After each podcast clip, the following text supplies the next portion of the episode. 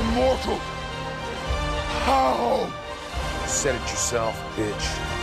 We're the Guardians of the Galaxy.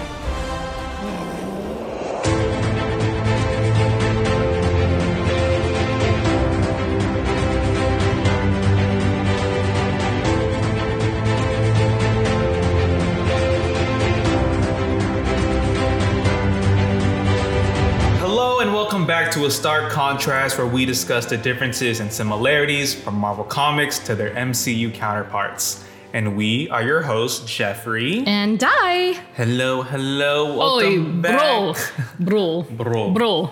Bro. Dude, how happy are you that they sound exactly the way that we interpreted it in the Hawkeye episode? They, they they sound exactly how they look, and they look Right. exactly how they sound.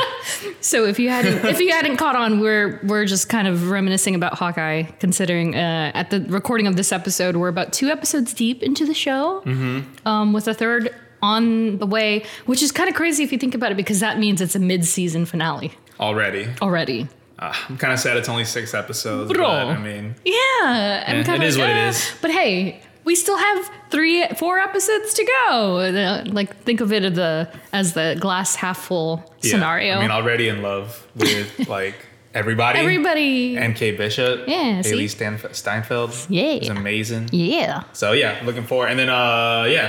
So, bro. Um, so yeah, there's gonna be much more about that. And then you know, as a kind reminder, um, we didn't cover Kate Bishop yet, but she'll probably come in the new year once the series is done. We can really revisit her and the character and and where it looks like they might be taking her character in the MCU.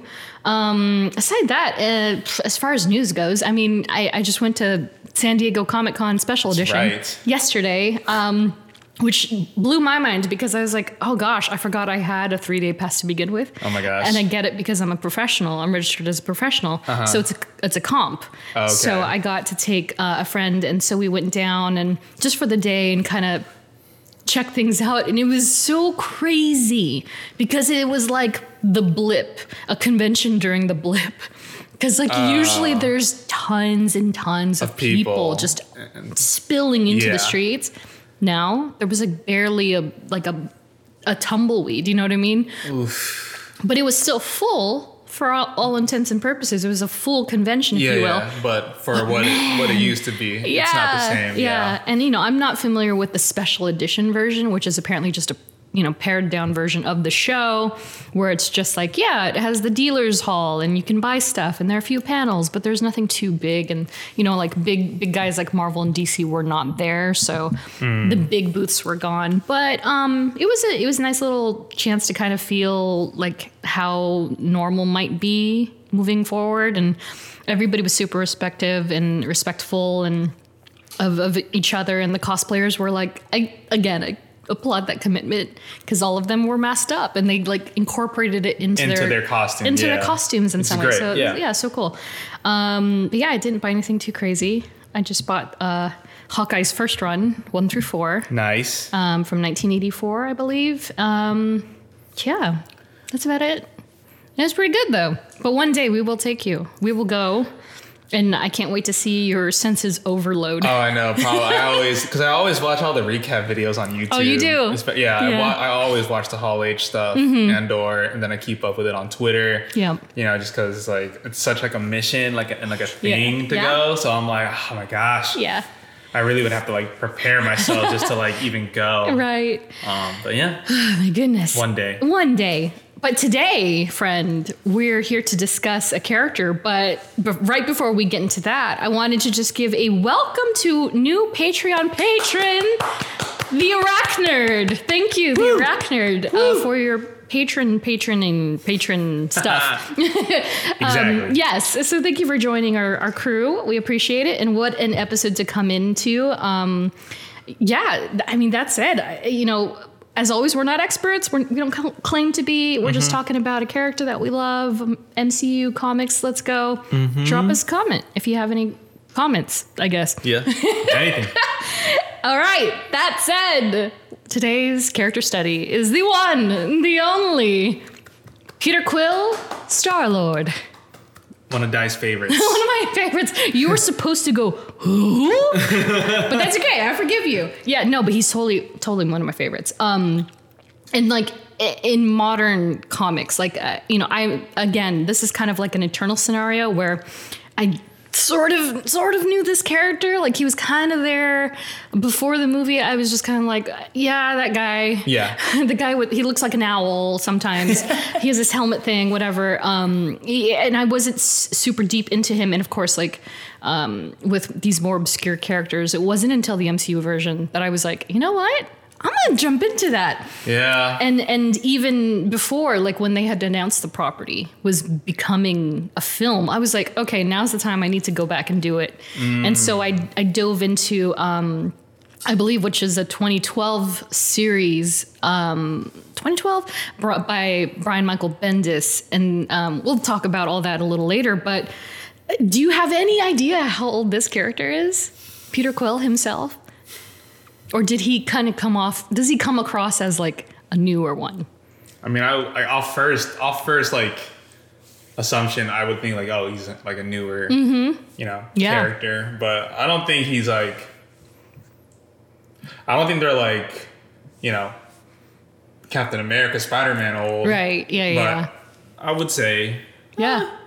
if I would take a guess, I'd say late seventies, early uh, eighties. Perfect, because that's exactly right. so, so Peter Quill, as we know him, Star Lord, uh, was created by Steve Englehart and Steve Gan, um, whose first appearance was Marvel Preview number four in January 1976. Ooh, okay. And speaking of Marvel Preview, this is one of those rarities where I'm pulling something out from my actual comic book collection because I don't have, again, this is a scenario where I don't have a collector card for him because Uh-huh. there was this weird era of this character was not mainstream.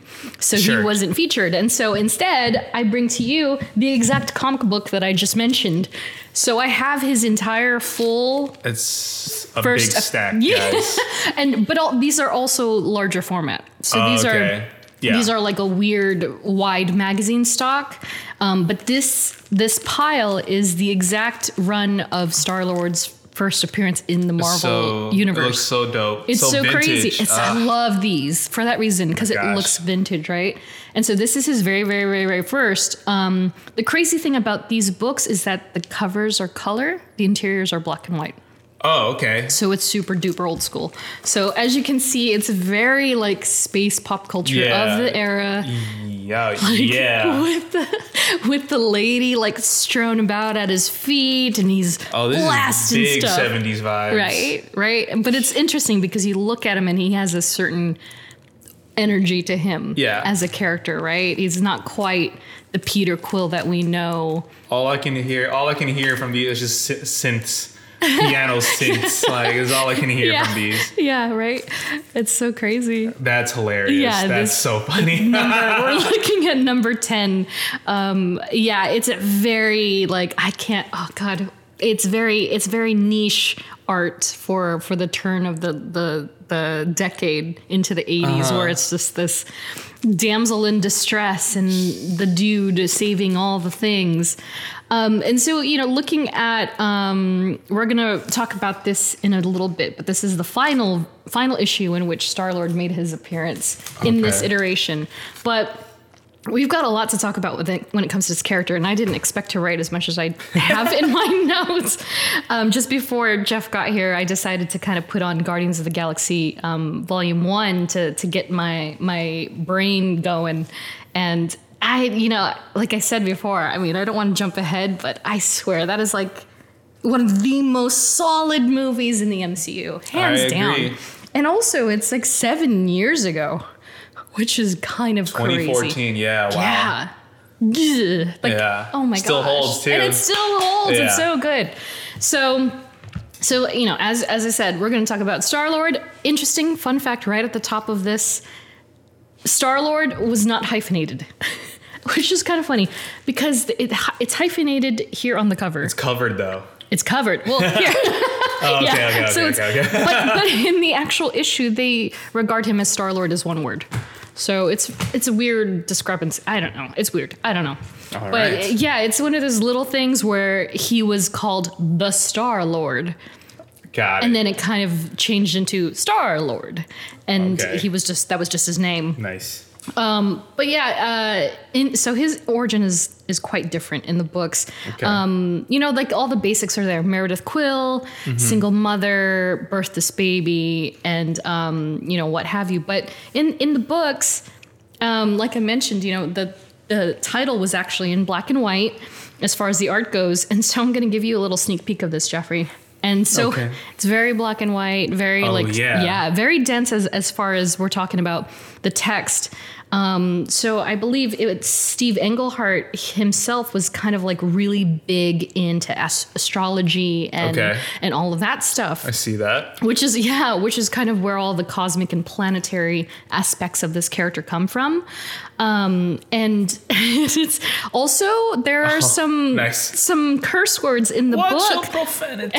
there's profanity and for 1979 you're kind of like pretty bold. Yeah, it's pretty bold. yeah you know and and so the the story in the books is very much like okay you know it's a farm it's remote uh, it's sunset on sunday february 4th 1962 Okay. so place that versus if you will you know james gunn's interpretation where it starts out with you know the song bleeds in and it says earth like Yeah. 1988 80, yeah.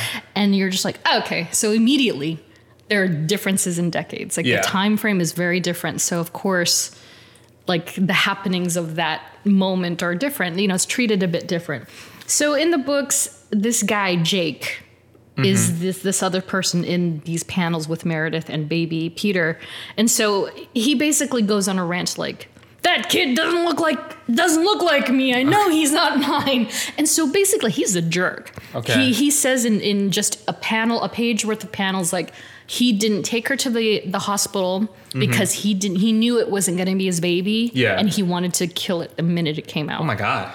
It's brutal. And so he goes out, he he's a he grabs this hatchet and he's about to kill the baby and he has what we assume is a heart attack and dies. And the baby rolls off onto the ground and is just staring up at the stars. Very like Oh my gosh. it's so dark. that is really dark. It's super duper dark. And, you know, the rest of the book goes about just showing Pete when he's young and, and you know, how Meredith kind of suffered from that that uh, from giving birth a bit because you know she wasn't treated in the hospital like she should have been and and that then made Peter kind of like lanky and Yeah. pale and what have you so he always stood out and so you know um it's it's interesting when you think about the James Gunn version where he kind of comes across as like not necessarily a weak kid but like a kid that would get picked on a little bit sure. and he yeah. even says that, you know, like, you know, he's got the black eye. And she's like, baby, you've been fighting again or whatever. Yeah. no. what does he say, Geoff? Oh, Do you remember? my god. It's been a while. At least for the, for the, for the intro scene, it's been. A, I just watched I it and I can't can't even quite pull it I together. So it's like kids kids were kids were beating up like the frog poking it with a stick or something. Something like that. All I can think about is just is just her saying, "Take my hand, Peter." Yeah, I I, know. That's all you can think about. I can't believe you. Um, and so you know, you kind of get right off the get go, like, okay, so that's he's been very reliant, and he has this connection with his mother. It's very much a mother. Um, son yeah. bonding, um, um, and so I wanted to read something via Wikipedia from Steve Englehart Okay. um, about this this book and this character because it, we do kind of jump from one decade to many to one much further away. Um, so what he said, uh, he basically reflects on the character because um, early on, you know, like speaking of these books, Yeah. by the end of number eleven, for instance, this little paragraph in the corner here, which Uh-huh. bas- basically says a novel length science fiction spectacular in the tradition of Robert A. Heinlein. I believe is how you say it, who is basically an author of like choice science books in that era. Oh, okay. They basically used his name without asking, Nice. and he put a stop to it. of course. And that was the end of Star Lord. Rightfully so. yeah. so, so it was ba- they slapped with a uh, Cease and NDA, desist. cease and desist. Yeah, there you go. And so uh, Steve said this about the character as a result.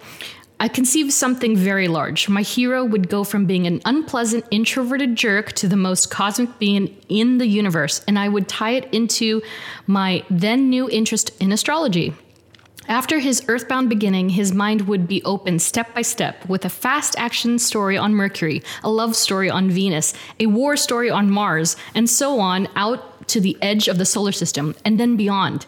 But after this earthbound beginning, where I established him as an unpleasant introverted jerk, I left Marvel, so no one was ever to see what. No one ever saw what he was to become. Aw. So it's kind of like I when I first read that, I was like, you know, I kind of get that those vibes in MCU, MCU? Quill. In that first scene, in the first scene with Barit, you kind of get the idea that he's not exactly like a, a like a typical hero. Oh no, of He's course. not like the greatest guy in the world. Oh, yeah. and he's like very self-serving. I got that for sure. Yeah. Yeah. And so uh, I just thought it was so crazy that that's the idea that Steve had in 1979, 1980, Mm-hmm. and that really carried through even with other people touching the character and changing him Yeah. in ways. Um, so unfortunately, like like many characters um, in the Marvel universe, Star Lord kind of faded into obscurity over the years, with a brief resurgence in 1982, where I believe they republished his debut issue, but in color. Okay. So that's cool. Nice. Um, but in all honesty, I believe it wasn't until 2004 that they actually brought him back. Oh. So it was like 25 a solid years. That's a long time if you think about it, right? wow. Yeah, so so that said, I you know, depending on where you're doing your research on this character or what you're looking up about him, some sites will will say that Marvel Preview number 4 is his first appearance, whereas more modern ones will refer to Thanos number 8, March 2004, because that's where we actually see more to this character, which I have a Ah, okay. screenshot for you. I wanted to show you. And so when I was hunting for this issue yesterday at Comic Con, I couldn't find it. Uh, so yeah, so I'm looking for that just in case anybody wants to help me out. Um, but yeah, it, it, it's really interesting. So this is what he looked like, and I'll post this on social. Believe it or not, this guy with the quad bifocal Yeah. thing that is Peter Quill Interesting. and this is his first appearance in that Thanos book. Yeah. And so uh, it's it's funny because in the Marvel previews, he's kind of more like MCU version, if you will, where he's kind of blondish, reddish, and whatnot. But then when he comes back in 2004, It's just this completely different Completely looking different. person. right? Yeah. Although I will say that this little thing reminds me of the guy at the the trade-in shop in Guardians One. Oh. With the weird Yeah, yeah, wisps yeah, and the crazy brows. Yeah, I was like, oh, maybe Gunn, and I wouldn't put it past James Gunn to do little Easter eggs like that. But so, so essentially, what had happened to Peter over time is that he became, he got, you know, like cybernetics were implanted, and he, he Oh. lost his left eye. Gosh. Yeah, and so um, that's kind of the state of him, and he's much more gruff. He's much more like focused and serious, right?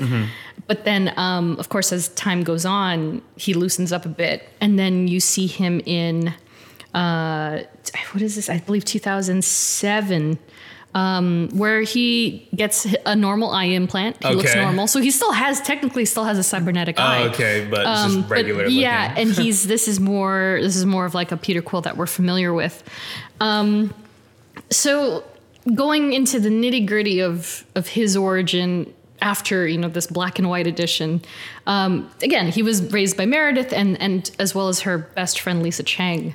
Um, so the rest is as you know, like he loved space. He's into NASA. He likes music. Yeah. Um, he always hoped to become an astronaut, and then um, he wanted to. He had like this weird fascination with aliens. He wanted to like, oh, are aliens real? Oh, aliens are so cool, Oh, right? Okay. Until he's ten years old or eleven. I think he yeah he's ten, maybe ten and a half, and a half. And aliens land at his home Oh, okay. and they're of the Badoon race, and they kill Meredith. This is literally the game. This is the game. and so yeah, so last last time we recorded, I I lent Geoffrey my PS5 version of the new Guardians of the Galaxy game, which is basically what inspired me to do like to pick Star Lord. yeah. Um, because I wanted, I desperately needed him to play it. so I was just like, please play it, and which is basically what I do with with people and something that I love. I love bomb the people that I love with things that I'm loving, and so I'm just like, Geoffrey, take the game and play it, please. And so, so you've gotten to We've this part. Yeah, he's gotten pretty far into the game. No spoiler there, but but it, it- when you play the game, it starts out with Peter Quill as a young man, and so this is very similar in that you get to know Meredith Quill. You get to know that she loves her son. They have a very close relationship. Mm-hmm. But unfortunately, she is taken down by these aliens. And um and so you know his perception of aliens like changes immediately. Like, Yeah. that's kind of like like a kid that loves dogs until they get bitten by a dog and they're like ah dogs are the worst. Yeah. And so you know he he he begins to kind of cultivate this hatred for aliens.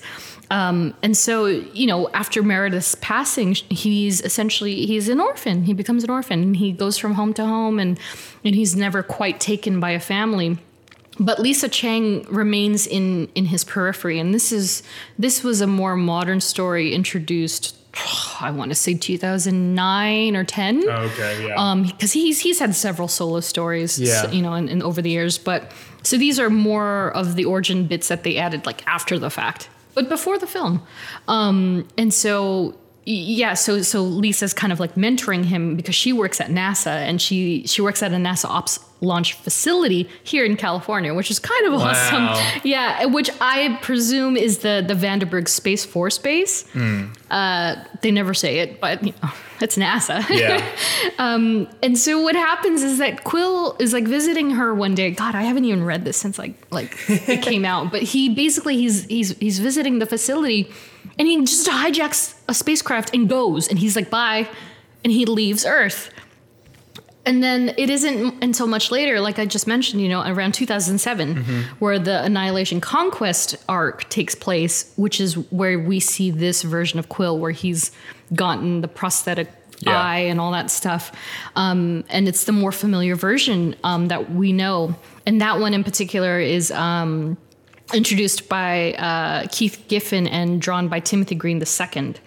Um, so yeah, and I don't know if any of these folks are familiar to you, um, this Guardians team, but can you can Just you figure a- any any out? I was gonna, I was literally gonna say that. I was like, oh, it looks like Gamora because green, but like, oh no, I think that's Mantis. Mm-hmm. Um. oh my gosh, yeah, crazy, right? it looks like Captain America. I know. At first glance, it looks like Captain America, but this is actually, um, let's see. Oh, Shandar is not in here actually. Um, Bug. This is Bug. Okay, That's a mask. It's a mask, but and then Mantis, which is kind of funny. There's two like insect people. Yeah. Um, this is Deathcry. Oh. This is Captain Universe. oh, okay, and obviously Rocket, Rocket Raccoon, Groot. which is funny because he looks like my kitty. I know. he looks more like a cat than he does a raccoon. And Yeah. then of course Groot. Yeah, Groot, Groot is like menacing. Yeah, he's monstrous. He's much more monstrous in a few ways in the comics. Um, but yeah, so this was the the first team of Guardians that this Peter Oh, Quill nice. affiliated with. And so, uh, so yeah, that's that's kind of the 101 on comic book Quill. And then All of course we have MCU, portrayed by Chris Pratt or Chris Pratt. Chris depend- Pratt, yes. depending on who you ask, debuting Guardians of the Galaxy Volume One, directed by James Gunn, uh, which and the, the film itself was written by James and Nicole Perlman. Do Mm-hmm. you remember what what other movies Nicole Perlman worked on? No, I don't. I remember like looking at the credits at some point, but I, I don't remember. Yeah, she so apparently she was uh, a consultant on Thor, the first Thor, Okay. and she was the story writer for Captain Marvel. Ooh. Oh, yeah. I Interesting, I, think right? that's the one I may have seen. yeah, Yeah. cosmic-y, cosmic-y. Um, and you know, I thought what was what was interesting about um, what you had said in our last episode, The Eternals, was that we had never really seen a character like arc begin in a movie without that character like becoming realized by the end of it with Dane Whitman. Oh, Like you kind of get the setup. And I almost feel like it's it's kind of interesting because like in a weird way, Guardians was like that because like we first met Thanos in Avengers, and then almost immediately, almost immediately, it was like Guardians. Yes. Guardians, right? Guardians, which was kind of like because I think that's more like Gamora. So it's kind of like Thanos in a weird way, like set up so much just by appearing in five seconds. Basically, yeah. I mean, think about it. Like, Yeah. That was like the setup to be like the big bad. Right.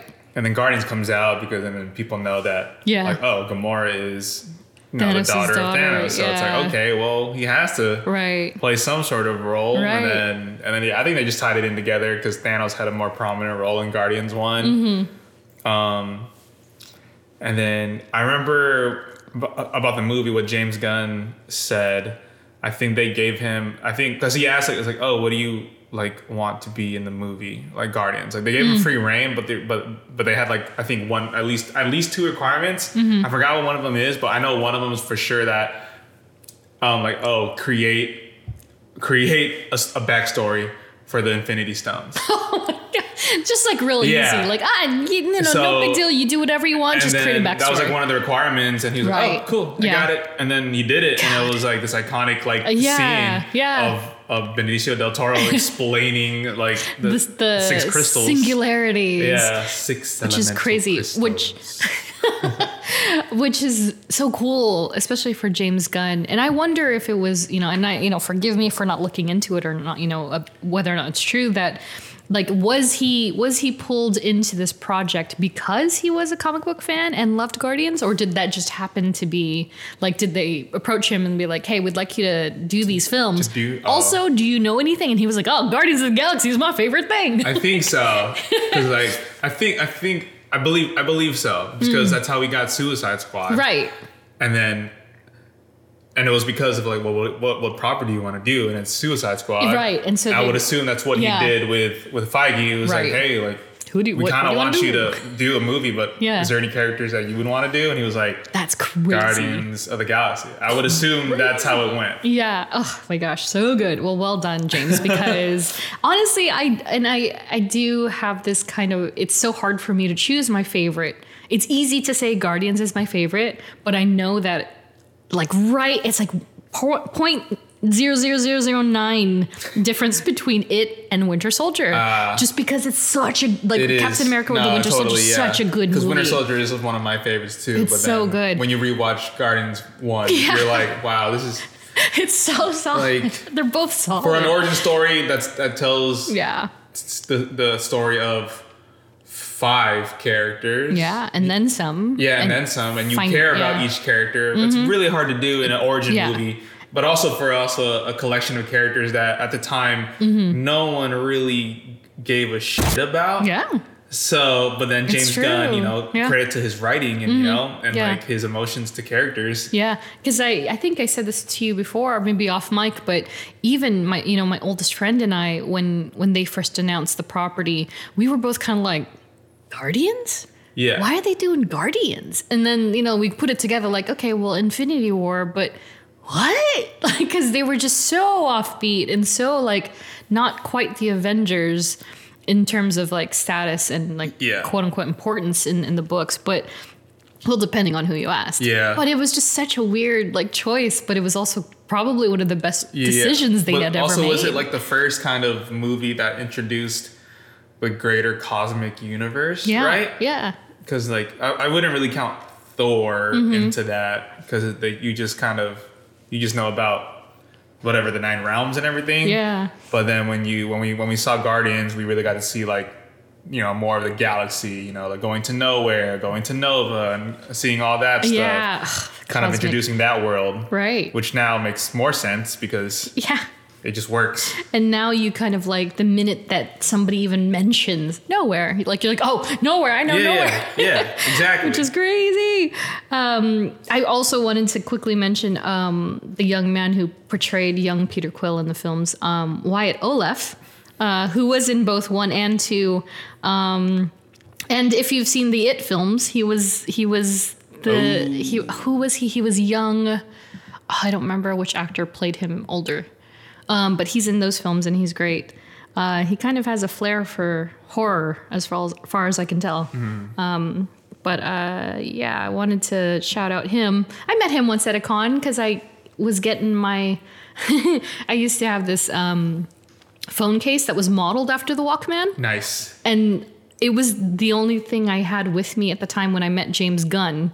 So I got him to sign that, and then I was like. Let me just keep going. And so when I met Wyatt Oleff, I was working a show Uh, and he was there, and I was like, "Oh, I'm here. might as well. yeah. So I went up and I was like, "Can you sign my case?" Which is kind of weird because like asking like a tween, like, "Hey, Yeah. I liked you in Guardians." so I have a phone case signed by Wyatt as well. Um, do you think you're ready for your first pop quiz? I mean, I, I'm never ready for anything. but Oh gosh. Uh, okay. Oh, and I also wanted to point out a, a distinct difference between uh, young uh, Peter, basically. Um, so in the in the movies, it's very surrounded by Missouri and St. Louis and, and all that stuff. Yeah. But um, I believe that's like it, it's kind of like a direct derivative of James himself because he's from St. Louis. uh, okay. Um, and I believe Peter in the books is actually he was born and raised in Colorado. Ah, okay. So let's just talk about, let, us just make that note real quick before we get into our pop quiz. so this one's going to be, this one's fun. All right. All right. And you, you didn't see this part of the movie, so you're not going to get to have that for mental reference for today. Ugh. But pop quiz. So, volume one, Okay. MCU. This is an MCU question. Yeah, yeah, yeah. When we're first introduced to Peter Jason Quill uh-huh. during the Nova Corps, like interrogation, if you will, the lineup, yeah. What of the following is not featured on his criminal record? Oh, I know. I knew you were gonna ask about that little lower third detail. It's so good oh because Oh like you have to admit one of the favorite things, especially in Guardians One, is and speaking of the different territories, is that when you see the maps and then you see the graphics that they like utilize with like the Yeah. the codes and stuff, Yeah. and they all mean something. They all translate into something. exactly.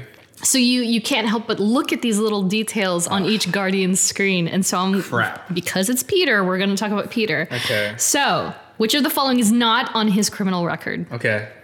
One count of assault, two counts of public intoxication, one count of fraud, four counts of grand theft extraterrestrial spacecraft, or one count of illegal manipulation of Gramosian Duchess. Gramosian Duchess. I feel like that would be on there, but that could also be easily something that you make up. I'm a monster. Oh my gosh. Yeah. Five choices. Okay. Yeah. Um, I don't know. One count of assault. Yep. Two counts of fraud. Public intoxication. of time. That's true. yeah, I know. I think I feel like that's. Um. Fraud, grand theft, which is basically grand theft auto. Yeah. Or illegal illegal manipulation of Gramosian Duchess. I feel like it's. I feel like it's assault, and that's like the least like. I don't feel like he would like assault anybody. Yeah. See, now overthinking. ah, I'm gonna go with assault. I'm gonna go with the I'm just gonna go with assault. All right. Sadly, my friend, incorrect. Oh, God, Peter Quill is is guilty of one count of assault, two counts of public intoxication, one count fraud, one count illegal manipulation of Gramosian Duchess. He is not. He is not guilty of four counts of grand theft extraterrestrial spacecraft. I put that in there. see, see what I mean? So, but that's also crazy. How is Peter Quill not like guilty of stealing spacecraft? Exactly. He's a ravager. sure. So, can you blame yeah, me? Yeah, sorry. but well done, well done, because I too would have blamed me for the Gramosian Duchess. Um, and on the heels of the Gramosian Duchess, because I needed to like val- validate that I did not make this up, um, Gramosians hail from the planet Gramos or Gramos. I'm not sure how to Okay. pronounce it. The planet itself was was essentially uh, it was debilitating, like a loss of energy. Okay. And so um, its lead, I believe his name is Mercurius, was sent to seize Mjolnir, believing that the the energy harnessed in the hammer would re like re-energize the planet. Ah. So that is so, which is funny because I'm like, oh, there are all these little like nuggets now. Like, oh, So Thor, that's a Thor thing. Could that be something that they mention in Love and Thunder? Like I Never know. who knows? But I was just like, okay, now I know about the Grimosians. so there's the Grimosians for you. Uh, so yeah, so first on a docket, we're gonna talk about family, because you know in the MCU, like as we see in the second film, I remember when it started to really unfurl. I was like, like the teasers. Yeah. I was like, and they showed Kurt Russell being like. I'm your father, Quill. Like whatever. know, I, was like, oh. what? They're just dropping that. Right, just- cool. They just dropped it, and they dropped his name, you know. But but first and foremost, let's talk about Mama. So Meredith Quill. It's it's kind of like what I said earlier. You know, a young mother met and fell in love with an alien. And that's very much what she says in the film. She seems very like she romanticized it. God knows if it was like that or Yeah. not. Um, and there, you know, then that's something that's directly em- uh, emphasized in both the comic books and the films is that she was just like this sweet little you know Yeah. young woman who who just happened upon this man. They fell in love and he, you know she con- they conceived a child and she was unfortunately raised to, to uh, left to raise him by herself. And you know like i mentioned she unfortunately suffers a demise at the hands of the badoon. Um, and you know and he just basically wanted to get revenge on them um, and so of course in the mcu she's portrayed by laura, uh, laura haddock in both versions uh, versions volumes one and two. Um, when we first meet her she's she's on the deathbed like you just said. Yeah. and it's like ah it's like the most painful scene. And it's just also she's just so good in in what little she is in these films. Yeah. That you can't help but be like enamored with her at least from my perspective you're just like oh my gosh and especially in volume two when you get to see her at her peak and she's thriving and she's like you know and ego's all over her and it's like yeah. oh her little river lily um, and uh, you know of course the difference there is that she's on the deathbed because of a cancerous tumor Mm-hmm. um, and we all how, we all know how that unfurls um, Wow, so totally different. yeah, exactly. Yeah. And uh, so I know this seems very quick. Are you ready for the next pop quiz? Oh my gosh. I wonder before we move. I wonder if James like thought about putting like her actual like Oh, the actual origin. uh, origin of like yeah like where aliens come in Yeah. and like come down like how it is in the game. Yeah, right? Like I wonder if like he ever thought about doing it like that, but maybe there's a reason he he switched it just because it's probably more yeah. emotional. There's more of an emotional connect right. to it because therefore because at the heart of Peter Quill, Mm-hmm. it's his mom. Yeah. Like his character, like his character is solely based off like his love and relationship with his mom. Mm-hmm. So it's like if you just kind of and you need to like this, establish that rather quickly and like especially in that first Guardians. Mm-hmm. Yeah. So that's why it's like well like let's say he you you, he, you did just like start off volume one with just like Yeah. She just like just straight up a, a Yeah. ambush, a Yeah. barrage, and you just Yeah. kill. You know, Yeah. You, there's not there's not much there's not much um like value, not value, but there's not much like The payoff. I guess payout. There's not much story that can like Yeah. there's not enough story for the audience to be like ah how am I supposed to like connect with him if like like oh like alien an alien race came down and just murdered Yeah. Peter Quill's Right. mom Right. where can I can I where can I emotionally connect Right. with that? But then like oh she's dying from a cancer and then he's he's at her bedside Mm-hmm. Yeah. Mm-hmm. but it's hard for him to you know da da da. da. It was just like okay Yeah. that can resonate more with audiences. Yeah. and then him getting a gift from her. Yeah. And- yeah, yeah. The sentimentality is Yeah. implanted very So, quickly. That's probably maybe why Yeah. it's just an easier way to connect emotionally. and also of course looking down at the the journey and the characters that do intersect as a result because like if if they had done it the other way that like and you'll hear this like very shortly that takes that introduces a very different suite of characters too so by taking the approach that Gunn had, you know, with with making Ego his father, um, and and having her go out the way she did, and and because of Ego and all of, all of that, that takes that it takes Peter Quill and all of his affiliated characters down a different path. That then introduces the Celestials, introduces like Yeah. Knowhere and the Deviants and the Eternals in some Yeah. weird way I mean, technically, yeah. right? And the entire like Infinity War, everything about that that storyline kind of is uh, is directly related, if not as a result to to, because origin, of this yeah. origin. Um, so yeah, that's it's kind of nuts. Yeah. Um, but yeah, so yeah, I I do I do love what they did, and as much as I love. As much as I understand and get how cool, not cool, but how interesting it is to have had her go down that way and like, you know, the Badoon took care of her and then he's Yeah. like, I'm gonna kill all the Badoon and he, Yeah, that's how he becomes like, you know. It's a totally different story. Yeah, it's a Uh, yeah. totally different story, and like you said, you're right. Like you know, at the heart of Peter Quill, he's he's his mom. like his it's all mom, about his mom. Um, so yeah, so I totally get that, and I, I like that for him for this character. But uh, but yeah, so speaking of Laura Haddock. Um, the internal MCU crossover list it's starting to kind of like build up with with more people you know coming back from a different role that they Mm-hmm. once had like Michelle Yeoh and and Gemma Chan. Do you remember where Laura Haddock was also featured in an MCU film? Oh my god. I, oh my but you know that she was, which yeah, think, says I a lot. I, I think I read something about this. oh my gosh. Yeah. oh, can you give me a hint? Uh, no, there's no hint for this Ah. one. it's let's just say. See if I just say. I know. If you say even if you said the m- movie, I- I, would probably get it right. How about this? Phase one. Oh, crap! I'm doing horrible with these pop quizzes recently. Laura, Or are they getting harder? Are good? Yeah, yeah, getting harder. I should have stuck to how many armors there are.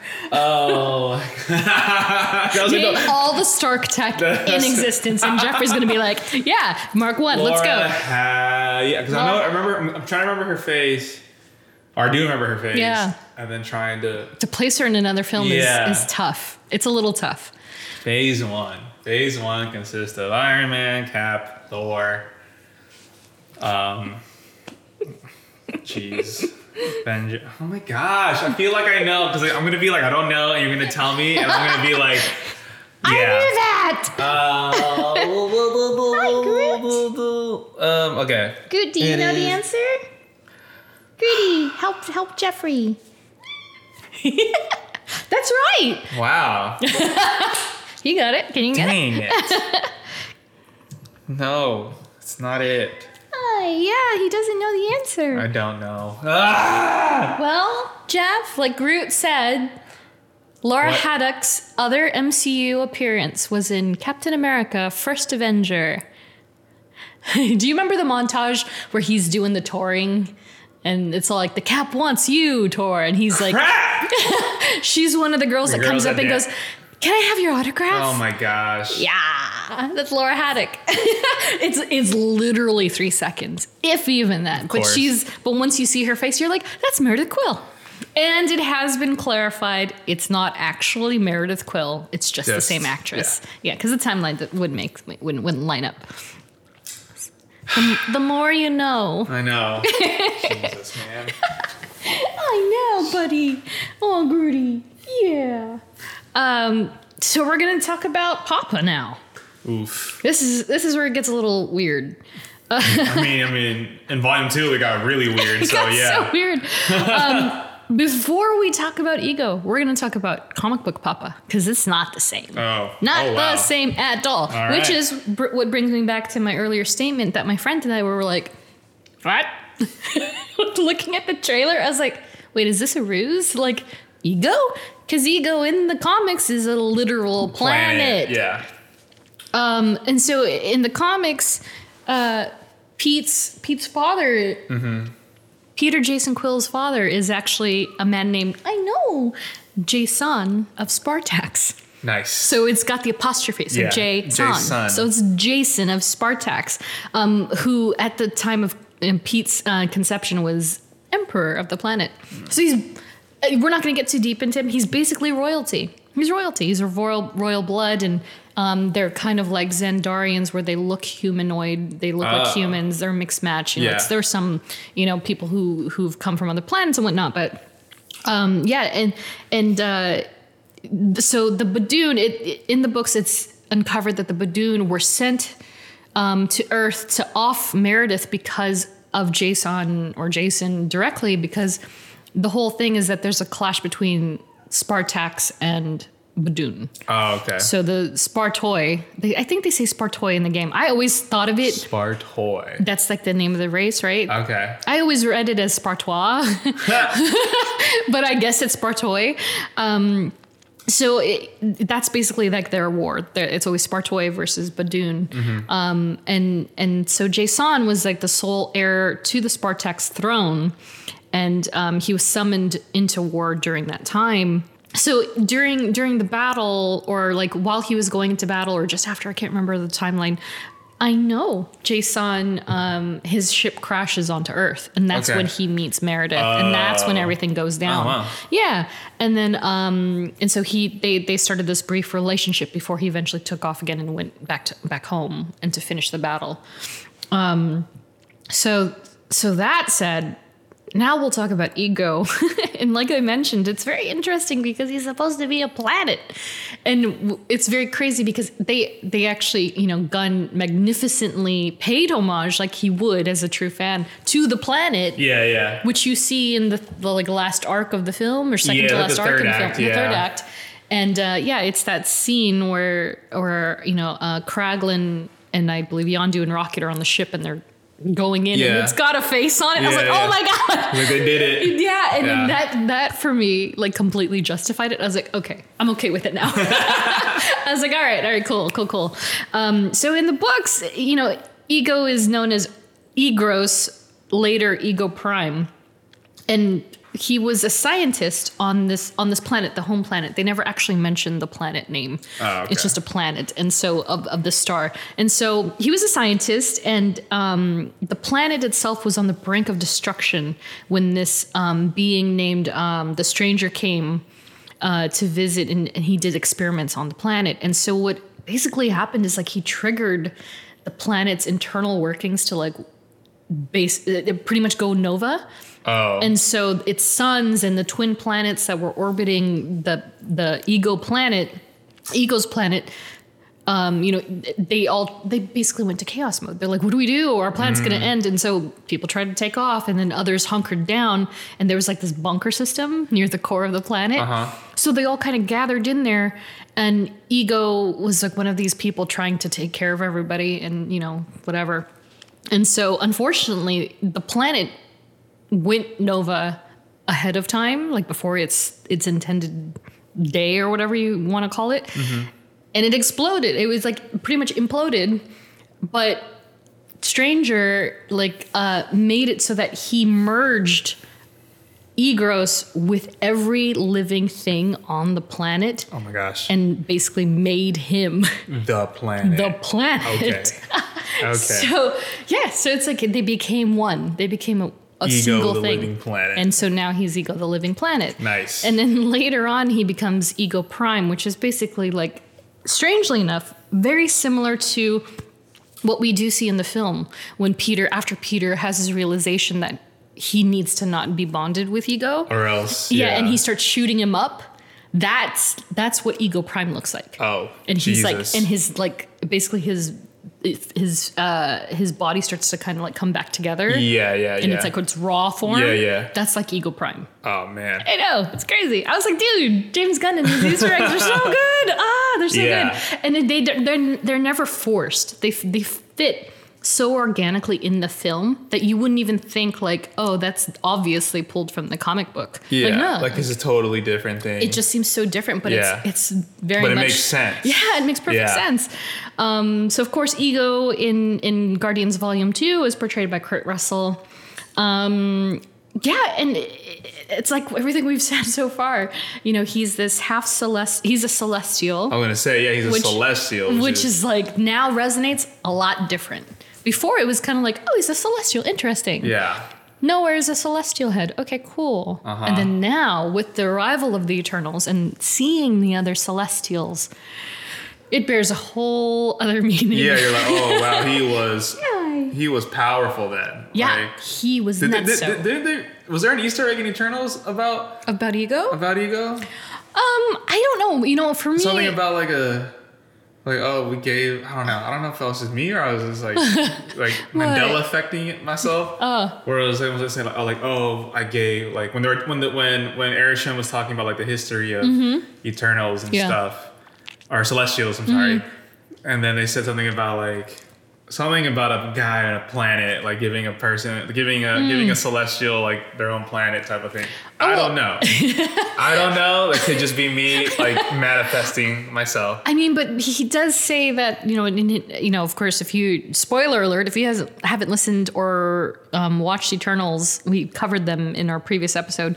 Um, they he says that he has that speech about when he's you know talking to Sersi, Sersi about the Celestials and how each one has its host planet. Yeah. I think that's what you're talking about. Yes. And because but this because the seeds, the celestial seeds, if you will, were kind of familiar in a weird way. Like they seemed like the ego thing That's what, with the, the that's plant. what ego did. Right. He, So he, he I, I, maybe seeded- maybe that was like the the homage I was I was Yeah. Mm. thinking of is like oh we go to these planets and we, we plant you know seeds. seeds, yeah. Yeah. So for ego, you know, in Guardians 2, his version is kind of it correlates to the comic book in that the Gramo, the Gramo, Gramos. Gramos, Gramos. So it's like your name. you have your own planet, G. G Sick. Sick. so it's kind of like Planet Gramos in that, like, the energy, he was harvesting this energy to, like, power the planet. Yes. So I was like, now I'm, I'm having this epiphany as we're talking, of course. Like, I wonder if that was kind of part of like maybe James Gunn really likes that arc, and he was like, let me feed that in, but also like kind of hint at the Celestials thing and how they're they're kind of like flowers and seeds, and they're planting Exactly. all over the So, I mean, galaxy, yeah. which is kind of neat. Um, but yeah, you know, I, as far as we we know, I mean, we only saw so much of his power, but he explains it um, when he's unveiling his grand um, plan to to Peter, Peter, and and that like he created planets, he created humankind and and our you know aliens and species across the universe, across the galaxy. Um, so yeah, he's definitely. I mean, he's kind of like Arishem himself or itself. You know, it it created planets and it created celestial. I mean, they're just all creators. They and- essentially created the universe. Yeah, yeah, that's what they're just- trying to say. Yeah, exactly. Like, So it's like, okay. okay.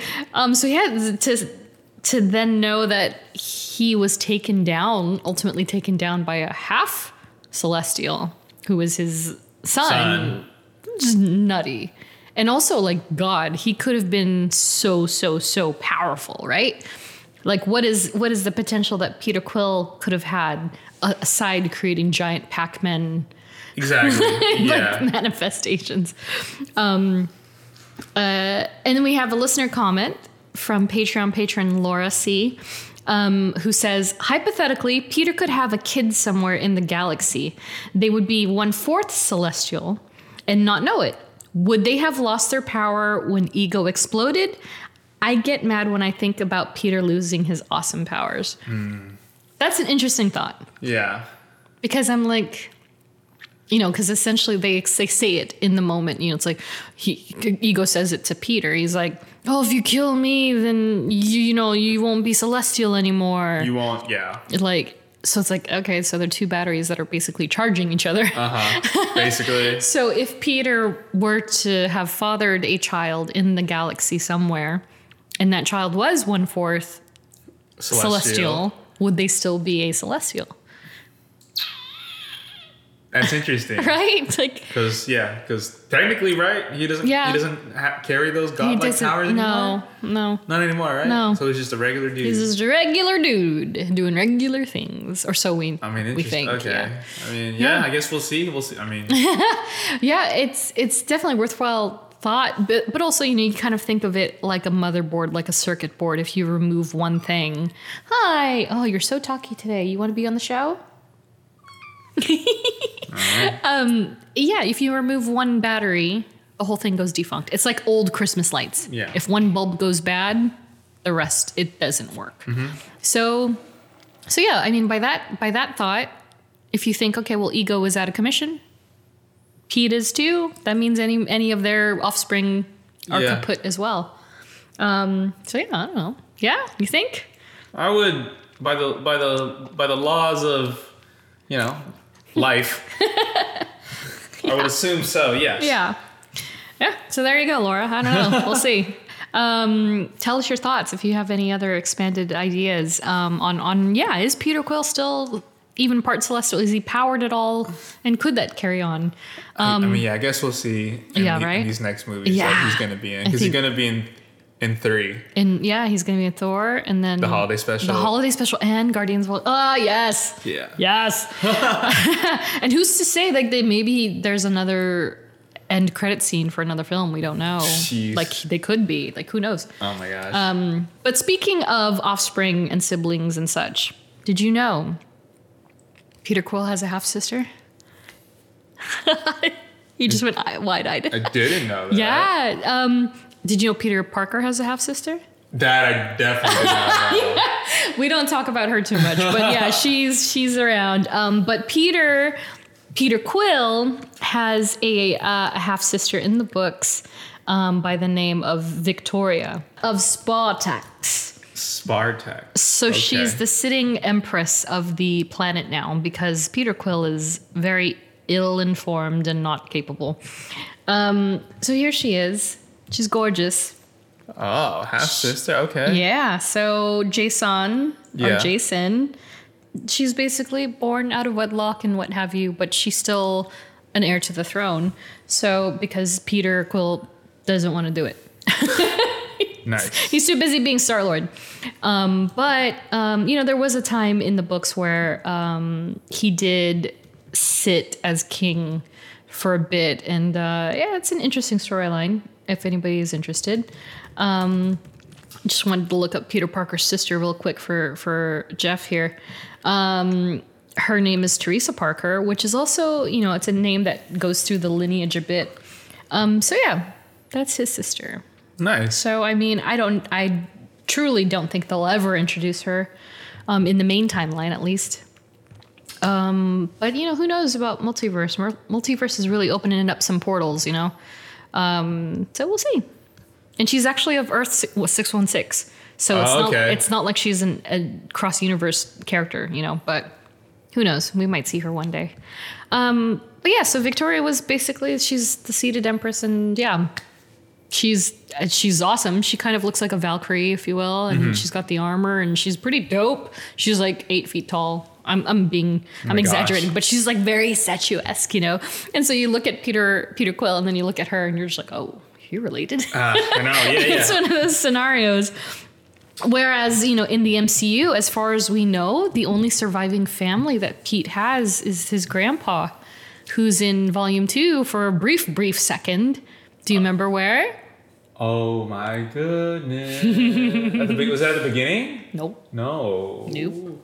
He's in the beginning of volume one, but he's in volume two as well. I want to say act three, if if that's the proper proper terminology. Oh my gosh. How am I forgetting like how the movie's laid out? All your Guardians knowledge, bro. Bro, what is your Guardians knowledge? Oh, should I just talk to you like Cosmo? just talk to you like Cosmo. Oh, do you not remember the Guardians of the Galaxy? The Galaxy factoids. As Groot rubs up on the microphone. Wasn't Was it in a supposed to- flashback? No, it was act. He was actively in the film. Dude, I am tripping I mean, again, it's a brief, brief cameo. So when the when when Ego's, uh, you know, when the the he's taking over Earth, Oh yeah. He's in the car. Yeah. that narrowly, narrowly escapes misses it. Yeah, That's oh wow. yeah, Wow. Yep. Jesus. yep, Well- yep. So that's as far as we know. That's it. That's it. yeah. That's the only surviving family member he has, and uh, yeah, during the expansion, that's what it's called. Um, and and I think Gunn even confirmed that like we're not he like Pete doesn't have any intention to go back to Earth. Yes. He you just has none. in, a, in a Twitter thread. Yeah. yeah, even though he's like clearly there during Endgame. Endgame, but but he he wants nothing, Nothing. to do with her. Nothing. Yeah. It's just so crazy.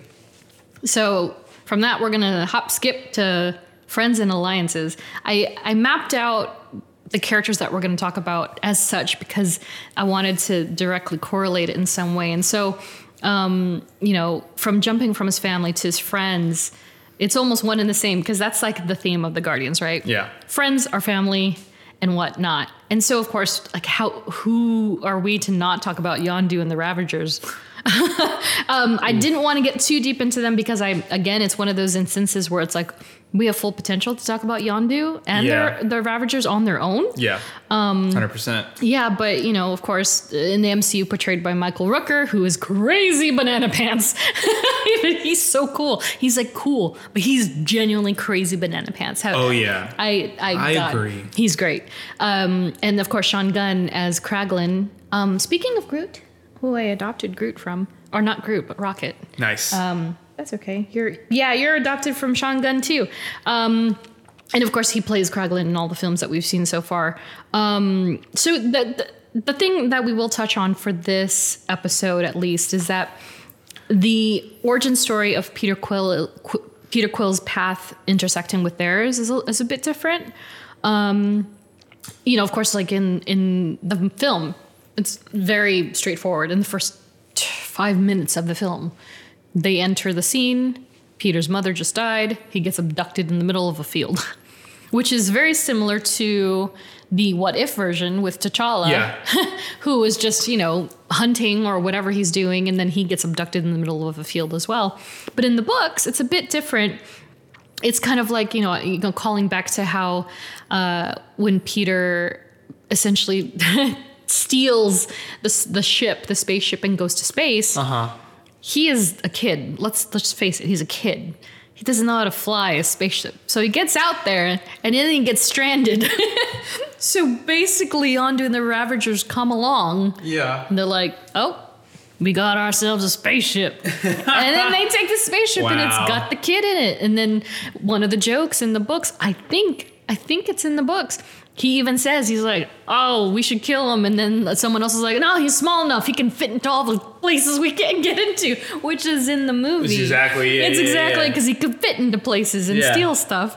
So, so that's kind of how they come together uh, in the books, which I think is very hilarious and, and yeah, it makes sense. It's like, you know, this kid just took a spaceship. There's no way.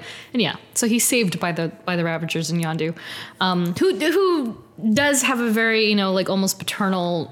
Um, relationship with him in the books, like not quite like in the movie. Oh, okay, Because yeah. I feel like in the movie it's amplified and with reason. Like Yeah, it's yeah. it's totally substantial st- substantiated like that way. But I think it's a, it's not as it's not quite as much. But um, yeah, it's He may cool. be your father, boy, but he ain't your daddy. But he ain't your daddy. That's so good. Just so poetic and profound. so good. It's like, yeah. Oh my god. uh, I know. I was gonna watch it today, and I was like, "Do I like pain? How much do I like pain? do I want to watch that today? I don't know." Is he cool? yeah, he's cool. I'm Mary Poppins, y'all. Which was gonna be one of our original. Like ending, what was it gonna? It was kind of gonna be our ending, our sound, our sign off for- for the oh. trailer. Oh, yeah. Yeah, it was- so it- it's a merry podcast, Mary y'all. podcast, it was gonna be a y'all, yeah. podcast, y'all. ah, so good. Um, and of course, you know, beyond the Ravagers and Yondu, the Guardians of the Galaxy, bruh. So good. So yeah, So good. the the team as it stands now in, in the films is Rocket, Groot. Is he looking at me? No, he's looking at the screen though. Rocket, Groot, Drax, Gamora, Mantis, and Nebula, aside Peter Quill. Um, and then currently, currently in the books, as, as recent as I want to say next, last month, um, the current lineup is Rocket, Groot, Drax, Gamora, and Mantis, as well as Moondragon, who, fun fact for you, is Drax's daughter.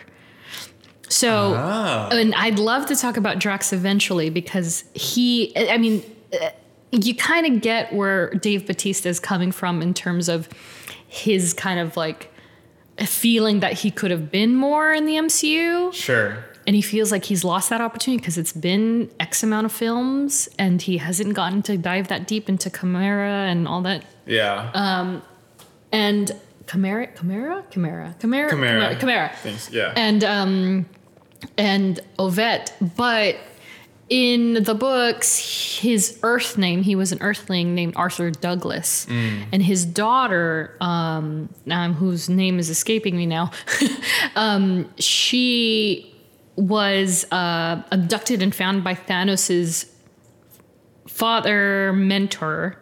fa- Father, his father mentor Oh, okay. abducted Heather, Heather, Heather Douglas, abducted Heather, and then raised and cultivated her to become like an extraterrestrial being named Interesting. Moondragon. oh, okay. so she like manifested like telepathy and all these powers because of like alien technology and breeding, not breeding, but you know, Yeah. breeding of a different sort. Yeah. Um. So she's actually actively on the team right now. So they always Oh, have these conversations where she's like, "Father, father," whereas Drax was like kind of like reborn, if you will. Okay. So, but they know each other, so it's kind of cool. Um, and she's, I think she's a wife or she's a girlfriend, something like that. But they're great too.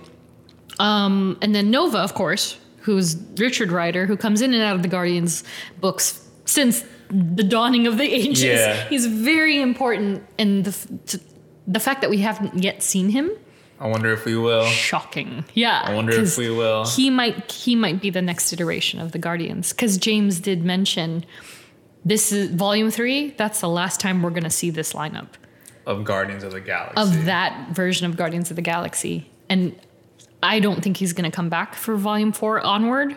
I think there will be a volume 4 onward. I just think it's not going to be it, it might have like I mean, yeah, when James says he's done with a character, Yeah. he's done with I'm just like face palming. I'm like, no. Like he's made it very Yeah. adamant and clear Very about, clear. about never bringing back Yondu because yeah. why would I do that? Yeah. So exactly. If James says you're probably you know, after Volume Three, you're never going to see these characters on screen again. Yeah. You probably will never. see never them. see him probably not yeah so so you know like yeah nova can take it home or bring it back whatever you want to say and he might be the next leader of the next team.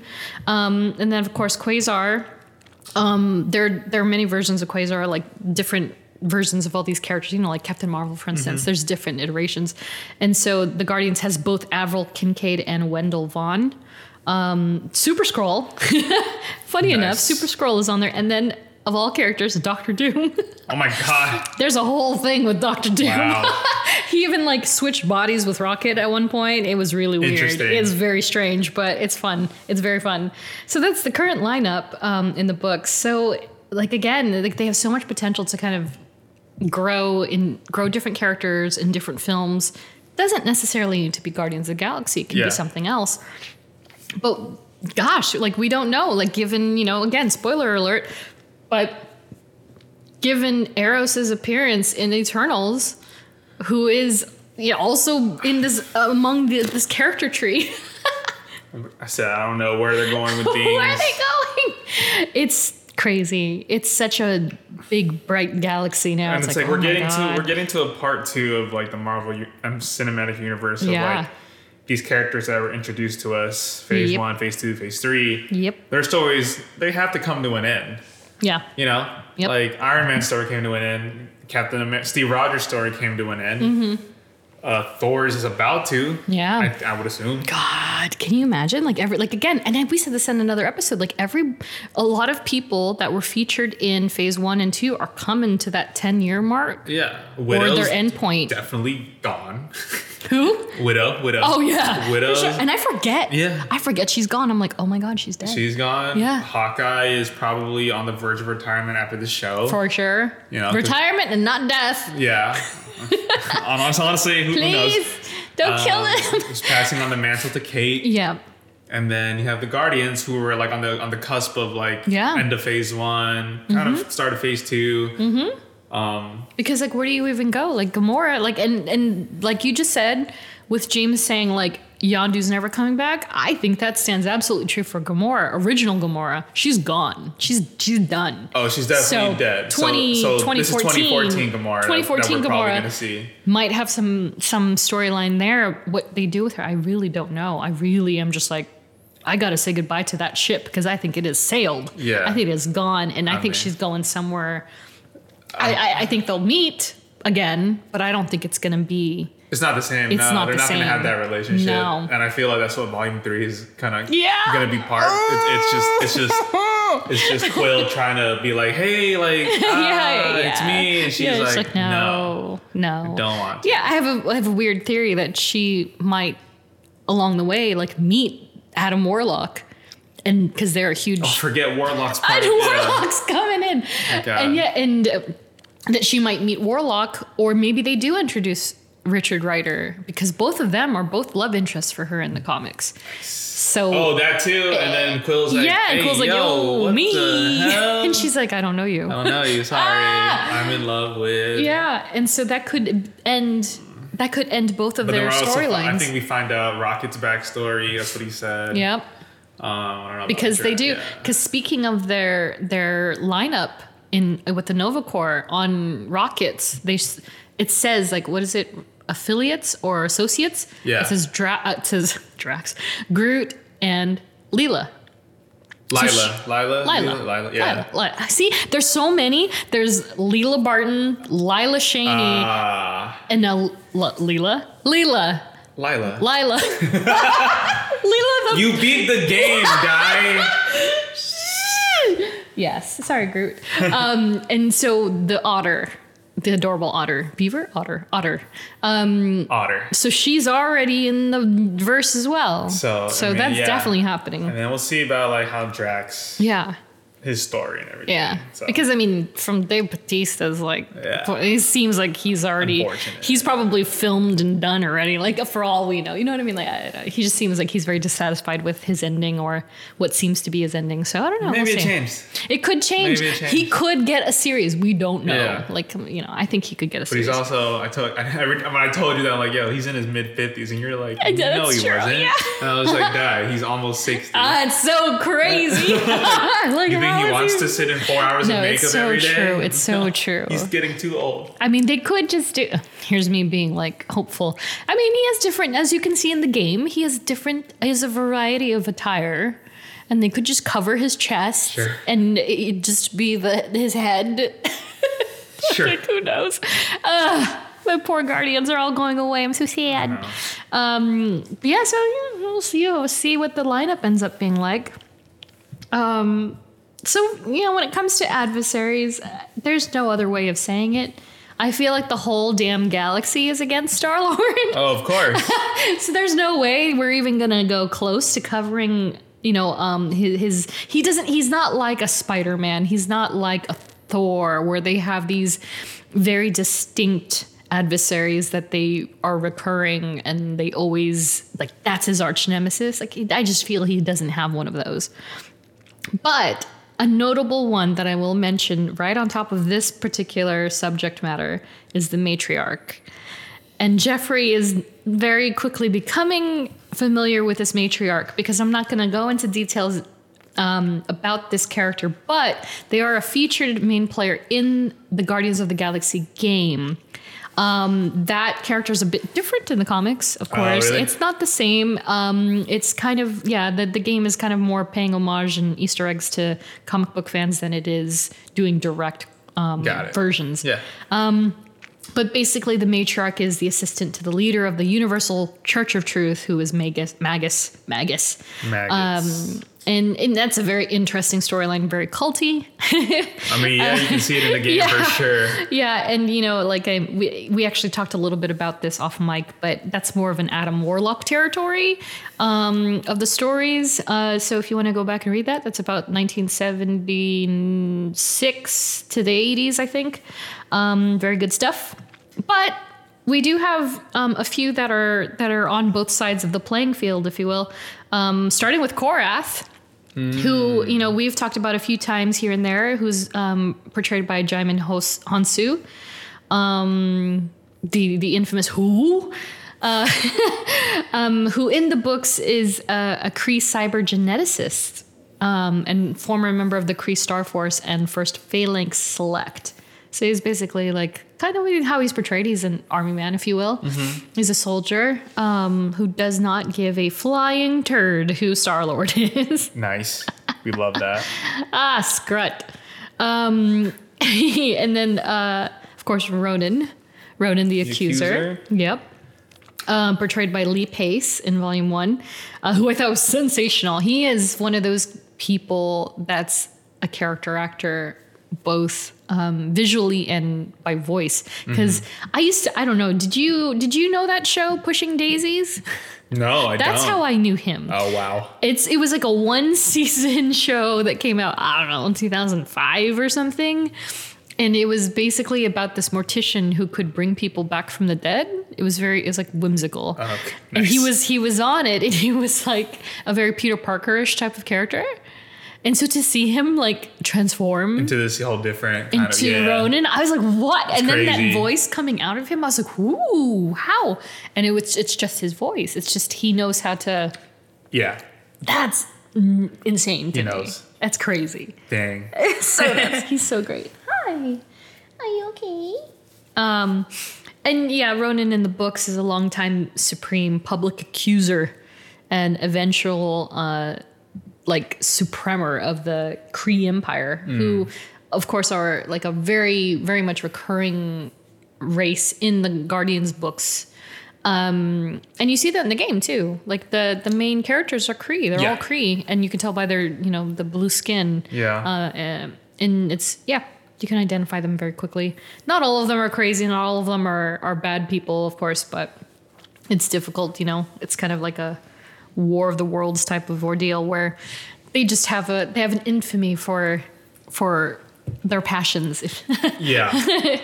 um, And then, of course, there's Ayesha and the Sovereign in Volume 2. Mm-hmm. Uh, Ayesha herself, portrayed by Elizabeth Debicki, who is sensational. I think she's like 28, maybe. Oh my gosh, nice. now, like now, Now she's, she's super 28? young. Yeah. Oh, she's my age. Yeah, I think she's your age. Honestly, she's incredibly accomplished, and she's portraying Princess Diana in The Crown Oh, okay. the final season of The Oh, Crown. okay, yeah, okay, and she was also in that uh, that series Oh. with Tom Hiddleston. What is it? The come on, do we know this? Wait. Uh, the everybody at home is like screaming. The I'm looking at it. I'm like, Hotel? Oh, she was also in Tenet. yes, she was in Tenet. Ah, I yeah, love. she's Oh, gorgeous. that's yeah, right, she's gorgeous. her. She's great, great, great actress. Nice. What is what was it called? The the the show Yeah, with I'm like with Tom Hiddleston. the night manager. The night manager. Okay. There you go. Yeah, and she's just it, she's stunning. Yeah, she's truly And stunning. then she's the. Oh my gosh, she was in The Great Gatsby. Oh, she played Yep. Jordan. Oh wow. Okay. wow. So I've definitely seen her and stuff. right.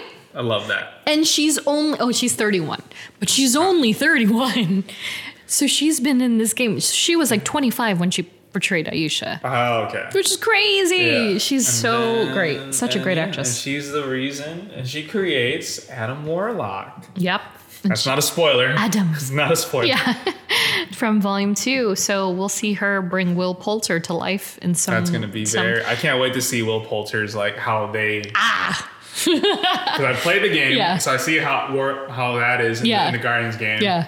So I'm like, okay. Interesting, right? yeah, I wonder how they're gonna do Yeah. do Will Poulter like that and, and make it make like you know believable and not you know right comic hokey yeah, Yeah. And, and then i think this is they're gonna take equal parts of james gunn's like just stratagem and and incredible way of bringing characters to life but also like a little bit like you know like like we mentioned in eternals like the mechanics that Ikaris had and, and the way that he was able to kind of just very seamlessly come across as this very, very powerful um, entity. Um, and I'm super excited. I, I am most curious of what outfit they're going to put him in Yes. and what outfits maybe. I wonder if he got like super buff. Yeah, yeah. Oh, have you seen the kid? I've seen some, He's but I haven't seen like yeah. He's so jacked, and I've only seen like screenshots here and there because of everybody going nuts so cuckoo when he was announced. I was like, what? And then I started looking through the pictures and everybody thirst trapping over Yeah. Will Poulter, and I was like, oh yeah, yeah, Marvel. I wonder. Bond. I can't wait to find out who else probably Yeah. was like mm-hmm. in the running for the role. I know, and I think I think with him, we probably won't see a lick of a of a spoiler. Because he's going to be Oh. behind the scenes completely. He's going to be CG'd in most parts and touched up. and- Probably or wearing Yeah. wearing the whatever the hoods cape. that they wear. oh yeah, yeah, yeah, yeah, yeah. Oh my gosh, can't wait. He's gonna be great. Um, and of course, Ego, like we mentioned Mm-hmm. before. Um, and of course, Thanos. the great Thanos. Yeah, father-in-law, father-in-law woes with that one, uh, portrayed by the great Josh Brolin in all the films, and he Yeah, still has amazing. He still has presence to Love this him. day. Um, so we ran a poll on social um, and asked how many of you thought Quill was to blame for the Avengers' loss in Infinity War. Mm-hmm. it's kind of funny. We I put it up. Admittedly, I put it up pretty late on Twitter, but you know, even it's funny. Instagram. I say this all the time. All the platforms are very different audiences. They Yeah. they they have different people. Twitter said nah. He was justified. Ooh. Instagram, 100% his fault. Wow. So what the heck? what well, what is it, Geoff? oh, I have my I have I have my reason. Is the show gonna end this episode? no, what's your reasoning? I he's, I'm I'm on Twitter's side. yeah, He's justified. my man. He's justified. High five with myself. He was totally and if you and if anyone thinks otherwise, Yeah. then you have real, no real human emotion. Right. That's exactly it. And it's like the humanity of like again, it come it goes back to like Meredith Quill. It wasn't about ego and him being half celestial and all that cosmic power. It was about the humanity and what he got from his mother's side. And that is the moment of complete humanity. Cuz who wouldn't do um, that? If you if you guys go and get into a situation Yeah. where your father-in-law kills your girlfriend, kills kills their daughter Yeah. that you were dating, Yeah. and you and, t- and you and you and you tell me that you don't react at all. Please, After please, losing your father and your other father and, and your, mom. Please DM us um, so that we can you know talk about it. Let's talk. Let's suss it out. Let's, do, let's just talk. And just you know, Yeah. maybe agree. No, the fuck? Like, no, shut the fuck up. like, it's justified. Groot's like, bye. He's like, this is getting intense. Like, no. Like any it's sense. 100% justified. Oh my gosh. And that's not that's that's not me being biased at all. That is Yeah. like truly like I could be mad at him very easily, but I was like, he was completely justified hitting him in the head like that. And also, it's like Mantis, like do like come on, concentrate. Everybody had an opportunity. Everybody Yeah. was sitting there going, "Wow, he's about to do this, huh?" Yeah. Well, Yeah. all right, Peter. If Iron, if Tony lost Pepper, he'd react the same way. Thank you. If who else? Who else can we? You see it in What If? Doctor Strange. Um, Christine. Chris, lost Christine. Yeah. He literally destroyed a whole universe because he wanted her back. Shut the fuck up. I love lit Geoff. it's true though, but those are fantastic examples. Those Yeah. are fantastic. You know for a full fledged fact, Tony would have done that for Pepper. Let alone, um, Thor would have done it for Jane. oh yeah, Steve Rogers literally went back in time to For be with Peggy. Peggy. And everyone's like, "Oh, how cute! He went back in time for Peggy." But oh, Peter Quill, he hit Thanos in the head. Like, bruh, what? He Dude. changed space and time to go see Peggy. like, changed the course of all the universe. But I not that Peter didn't. But He still. sacrificed a mission to get with to get back um Hi, Nakia. Nakia. yes, he's pulling with his arms. Yes, Dude. They're all fantastic examples. Thank you, my friend. Sheesh. That's totally right. This is why the MCU is different because they're not just superheroes. They Right. have human feelings. Exactly. Which is the key difference between as of before between MCU and, and the DCEU. DCEU. Yeah, No, it's Yeah. very true. It's very, very true. So if you don't agree with this, please tell us. We'd love to have this dialogue with you. You're good, bro. no need to apologize. it's okay. Um, so speaking of love interests and girlfriends and such, let's go into Peter's stuff. This is some interesting stuff. I mean, I'm Yeah. not going to go too crazy into it. There's only so many, honestly. Um, so some random ones in the MCU, he mentions them all in volume one where they're in the prison. So there's a Rayjack woman, a Kree girl, an Oscavarian, who are the species that have multiple limbs. And they, they all tried to kill him. Um, and that's kind of a, a running joke, I feel, with Peter Quill and his romantic interest. Because even in the game, with the main the main character that is like his ex girlfriend in the game, Oh, yeah. like they weren't like they were kind of at odds, but they still they still ended good. Yeah. So like they'll still still do him favors and stuff. Yeah. um, and so that's pretty much the same in both MCU and and and the books. I, I feel, um, and like I mentioned, uh, the the the, Garmo- the Gramosian Prin- Duchess. Yes. So not only was he did he have that on his record, apparently he actually had an affair with her. Nice. so imagine that storyline, if you will. I'm sure it's like Yeah, a brilliant side story you can just put in your head, and you're like, oh, that makes so much sense. So, um, so that's how he ha- he got that on his criminal record. Um, but of course, you know, like in the films, it's it's quite literally two people who are you know first is Bereet, the the pink girl, Mm-hmm. um, who is portrayed by Melia Kreiling Mm-hmm. um, in Volume One. Uh, and she's peppered throughout the film. You don't see her too much, but she's in in there quite a bit. Um, and she's a Krylorian um, who hooked up with Quill just after he fled the the Ravagers. I keep wanting to say Revengers, and I'm like, Revengers. wrong film. so before we get into the rest of the the ladies, um, I do have a pop quiz for you. But also before that, Oh, okay. Peter Quill has like one of my favorite lines in the MCU. Yeah. Where he was just like, like the ship Quill. He's like, oh, the ship is uh, put a black light. looks like a Jackson Pollock painting, Yes. and I was like, oh, I love that. Dude, apparently that was improv. Improvised? Yeah. Yeah. there are so many film, uh, so many lines in that film, and so many moments that are apparently improvised. I was like, Yeah, holy, I love that. Flarking Scott. Because I remember, I don't know. If, So good. I don't know if it was that. I'm pretty sure it was that movie Yeah. where I was just like Jackson Pollock painting. What are Jackson Pollock painting? and then you look You and you're like, it, you're oh, like, it's so gross.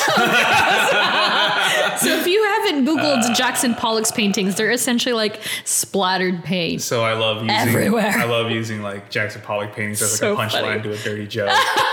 it's hilarious. How Peter Quill of you. oh my gosh.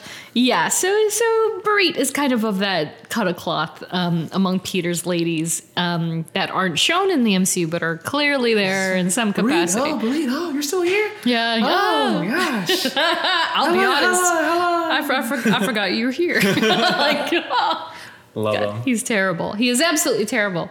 So, speaking of that scene, what is Bereet wearing when we first meet her in the Milano?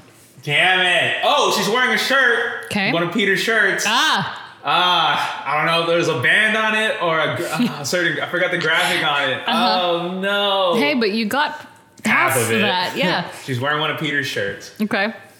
Is that your final answer? Oh, it's only, I can't, I can't remember the graphic. Was it like a cat? No, was like a. Was it a band? I don't know. Did it I look like this? know. Dang it! So I just ah. unraveled the shirt. It is. River Rafter, JD Yeah. Canoe, rental, Dolores River. What's the Easter egg for it? Is there? The, So the Easter egg with this, and I, I kind of spoiled it earlier on, but so in, in the movie, Missouri, Missouri, Missouri, Yeah. Missouri. Comics, Colorado. Ah, Dolores River is, Is- in Colorado. nice. Yeah. There you go. So dang, James Gunn at it again. An Easter egg. So yeah, I got the T-shirt because I hope he listens to this episode. at James Gunn. Hey, so obsession time. Hey, Mr. Gunn, if you're is listening. what we're saying is accurate. I know. Feel free to come and be on the show. I had half mine to Adam and be like, "Hi, we're recording an episode on Peter Quill. Do you want to be on it or you just want to next come on time?" an episode and just yeah, talk. Yeah. Oh, oh my gosh, hundred percent at James Gunn. Hey, James. You want to be on this episode of, ah. about talking comics and. MCU and stuff? Yeah, let's Would go. love that. Oh my god, I'm gonna do it now. I'm just gonna be like, watch me, watch me, and then want everybody to retweet it, like and share. So yeah, so I feel like that's like a, a sweet, sweet, sweet Easter egg that Yeah, he just kind of plants because like it's like one of those things where you're like, what? What is the relevance of that? Is it just a T-shirt? Nope. But then you think about it and you're like, oh, Colorado, Colorado. There you go. Genius. So um, here's one that you perhaps weren't familiar with or had no idea or had like, maybe I mentioned it once upon a time. But in the books, one of his more recent and significant others was Kitty Pryde, aka Nice. Shadowcat from X Men from X Men, who is basically Chris Claremont's baby. Like anything Shadowcat, and if you see Chris Claremont's name on anything, it's either Shadowcat or Storm. Those are his two ladies. And so there was a brief period of time in the books, both in Star Lord, legendary Star Lord, I believe, uh, the solo series, and Guardians of the Galaxy, where they intermingled quite a bit. Um, so there was this huge storyline where Um, the original X Men, Angel, Beast, Iceman, Jean, and Cyclops, mm-hmm. they came. God, how do I explain this without getting too far off the rails? Basically, their younger selves came from the future. Okay. From the future, they came back in time. Was this or Days forward. of Future Past? Kinda. I mean, sheesh. So they came. They came to the future from the past. Yeah. To basically learn from their older selves of what mistakes to not make. Okay. I don't know how you do that without rippling the time. It's literally Days of Future Past. Yeah. so it's basically that. And so what happens is that um, there's this arc called the Trial of Jean Grey. And so the Shi'ar, who are another space of uh, another space, another race of aliens. Um, Queen Lilandra, if you're familiar with Lilandra at all, she was in the 90s X Men quite a bit. She's Professor X's lover Okay. from space. She has crazy, like all armor gear. Um, there's a very uh, iconic painting of her done by Julie Bell from my com- my cards that is just gorgeous. I always loved her. She was kind of like a weird offbeat character. Um, but you know, like their their whole affiliation is like the Gladiator. Do you know the Gladiator? He's like Superman. No. he's got a mohawk. He's purple. Nice. Um, and then uh, Deathbird and all these characters. So so anyway, the Shi'ar were going to put young Jean Okay. on trial for the future Jean's mishaps with the Phoenix Force. Got it. And so um, what happens is basically like Kitty Pryde is in space for that reason, and Peter Quill is in the right place, wrong time. Of course. right place, wrong time? It just it's a joke. Uh, uh. and and so he, they they basically they they cross paths. They start to feel for each other, and then they inevitably become engaged. Oh my gosh. So he he so much they get so in love with each other, so different, so very different, that she takes on the moniker Star Lord, oh. and she becomes Star Lady. oh my gosh. yeah, and full on the jacket, everything, everything, even the helmet. And so they become like two peas in a pod, and then just slowly, like all the good storylines, just pull them away, and they're like, all right, well, Sorry. it didn't work out. Bye. and then they're gone. Yeah, right. So yeah, so they never made it to the altar. I think she even went back because you know her classic love story is Colossus. So she, I think she went back to okay. Colossus. Um, correct me if I'm wrong. I just don't remember. But now she's currently um, on the Marauders team um, with Gerry Duggan, who also wrote a lot of Guardians books. He's fantastic. I know him a little bit. Where he- I, I maybe I'll talk about something he did for me um, later in the show. But um, he's fantastic. He's he's such a great writer and such a presence in the books. Um, please pick up anything he's writing. Um, but yeah, so he's he's kind of like you know Claremont in that he writes a lot of stories with this character and and how much they love her. And you know I see it. She's she's a classic character that's kind of made it through time, and she's pretty powerful. She's pretty cool. But of course, you know, with Peter, it's funny because Peter seems to date these women that are just like Bad news. forces, forces Yeah. of nature compared to him. He's just like ah, like there's this this panel. Oh my gosh, can I bring it up? Where he like writes something in the snow for her and it's misspelled. It's like that. Um, What a guy. yeah, what a guy, a that Peter guy. Quill. Um, and then, you know, another notable in the comics, which is very, very, very, very recent. I'm talking like this last year. Um, and so, not to get too crazy deep into it, please read it if you want. But there was a couple named Aradia and Moors. Um, there were spouses. Uh, they are now estranged from Peter. Wow. However, um, they're of the other dimensional planet named Morinus. And so uh, earlier in the Guardians run, the latest Guardians run, Peter essentially sacrificed himself during war and he quote unquote died. He Okay. died. Um, and at this point in time, this is after Infinity Wars, where um, Gamora took on the moniker Requiem and she folded, I mentioned this in another episode, she folded time on top of itself. Yeah. And so things got really weird and wonky. But anyway, they, they ended up getting together um, during or if not just after that storyline. So anyway, it left Gamora and the rest of the Guardians like they were just completely mm-hmm. obliterated emotionally.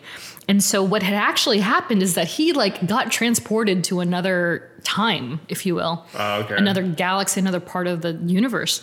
And so he met these two aliens on this planet who then f- they found them they found him and then they nursed him back to health.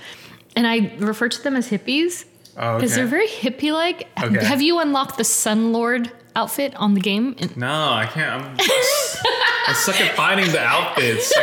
I can find components. I can't find the outfits. You'll find them. You'll find them. So he has this cool outfit, which is more or less his his his current outfit. Um, it's like a black leather jacket, and it's got like sun flames oh, okay. No, on it. It's so one. cool, and but it's interesting because in the books he's got like rings and stuff, and he's barefoot, Oh, okay. and he's got no shirt on underneath the jacket. Okay. Very hippie, very Yeah, hippie. hundred percent. Um, And grossly enough, in the books, he's like unshaven. His long hair, his fingernails are long. It's disgusting. But um, he eventually grooms, and he's all good. But with these, with with um, with Aradia and Moore's, um, it's very interesting because he they approach him for a polyamorous relationship, and he's like, "No, I can't do that. I'm with Gamora. I have to wait for Gamora. I have to find my way to Gamora," Uh-huh. which is like very admirable. Wow. I was like, "Wow, Look at Look at you. you, Peter Quill." Then cue the SpongeBob. Eleven years later. Right, so eleven years passes, and he's like, "Okay, I changed my mind." I'm down. He's like, I am down. And so they have a polyamorous relationship. And Wow. meanwhile, the Guardians are just like, Gamora is still more mourning because time moved very differently on this Uh, planet in okay. Morinus. Yeah. Like, pfft, 10 years was like five months. Maybe. Jeez. Maybe, right? So he's thinking, I'm never going to get my way back to her. I'm never going to see them again. I just have to move on with my life. Yeah. And then Gamora's like, "Oh my god, it's been four weeks." you know, like it's Oh like that. God. So, so he agreed. Anyway, he agreed. They had this polyamorous relationship. He ends up, he ends up conceiving a child with With them. with Aradia, Oh, okay. And then um, who birthed their child, Rocky. Wow. Named their child Rocky after Rocket Raccoon. Jeez. Yeah, it's very, very interesting. And then ultimately, at the end of that storyline, um, he he left Mornis to spare them the destruction because the um, the Olympians. It was very much like kind of. It was kind of mirroring Meredith and the Badoons, where they came to find her, seek her out, and and ruin the bloodline, destroy the bloodline. So for Quill, it was the same uh, faction of, of people they were fighting when he sacrificed himself. He wanted to make sure that the Olympians just didn't. Which I I probably should look this up. I don't know that they have any direct correlation with I was gonna say. with the Eternals. Yeah. Yeah. I should have looked it up. But yeah, Olympians. So the yeah. So so the Olympians um they then got tabs on him at Morinus. So they went after him and then he was like, Nope, not doing this again. And then he went back to his natural timeline. Um and of course, the first thing that happens, he lands back on the, the planet in which that they were all at, and then like he's they were like, "Quill, you're back," and he's like, "Oh, I'm not dead," and he's like, and here comes Gamora, she's running, Peter, and he's like, Gamora, and then first thing she does, Punch him. punches him right out, and he's Yep. he's out. It's great. What a love story. So, which brings us to Gamora, who, of course, in the MCU is portrayed by the lovely, wonderful, awesome, talented, amazing Zoe Saldana. Yes. Um, yeah, and I don't want to go too deep into her because her- she's yeah. obviously going to have her own episode. Hundred percent. but yeah, so everything that I've mentioned is pretty much um, their their intertwinings and inter you know uh, secting in the books. But what do you think about the relationship in the MCU? I think it. I mean, Like, what was your first impression with like the first film, for instance? I mean, yeah. It's like, how can these two be a couple? Mm. You know, like it's two different people. You're you see how like Gamora is, Yeah. how she's raised, and you see Peter. He's just this ditz of a person, just like whoa. Mm-hmm. Did you did you think at the time of 2014 or whenever you saw Guardians of the Yeah. Galaxy, did you feel like, oh, this connection's really gonna go somewhere, or did you think I didn't "Ah, know if it was gonna work or not. Yeah. I for sure was like, like when the the, one- the first scene with them when um Knowhere or I think yeah it was on it was on Knowhere and Peter was like here listen to this Oh, yeah, Da, da, the da, da. Walkman, yeah. and then she was like she was and she just yelled whatever I'm just like ah pelvic sorcery? yeah Peter Quill will not fall for your pelvic sorcery yay yay yay it's just a yeah. So it's like, "Oh, and I was Yeah. like, okay. Like, can Gamora, like, as like as like uptight as she is, can she can she break down Mm-hmm. Yeah. a little bit? Yeah. So like I was like, oh, we'll see. Yeah. Then it worked, mm-hmm. and then you see it. I think it kind of reaches its peak in Infinity War. Of course. So you're like, Mm-hmm. oh wow. I mean, but I I didn't think it would work, but I hated the idea.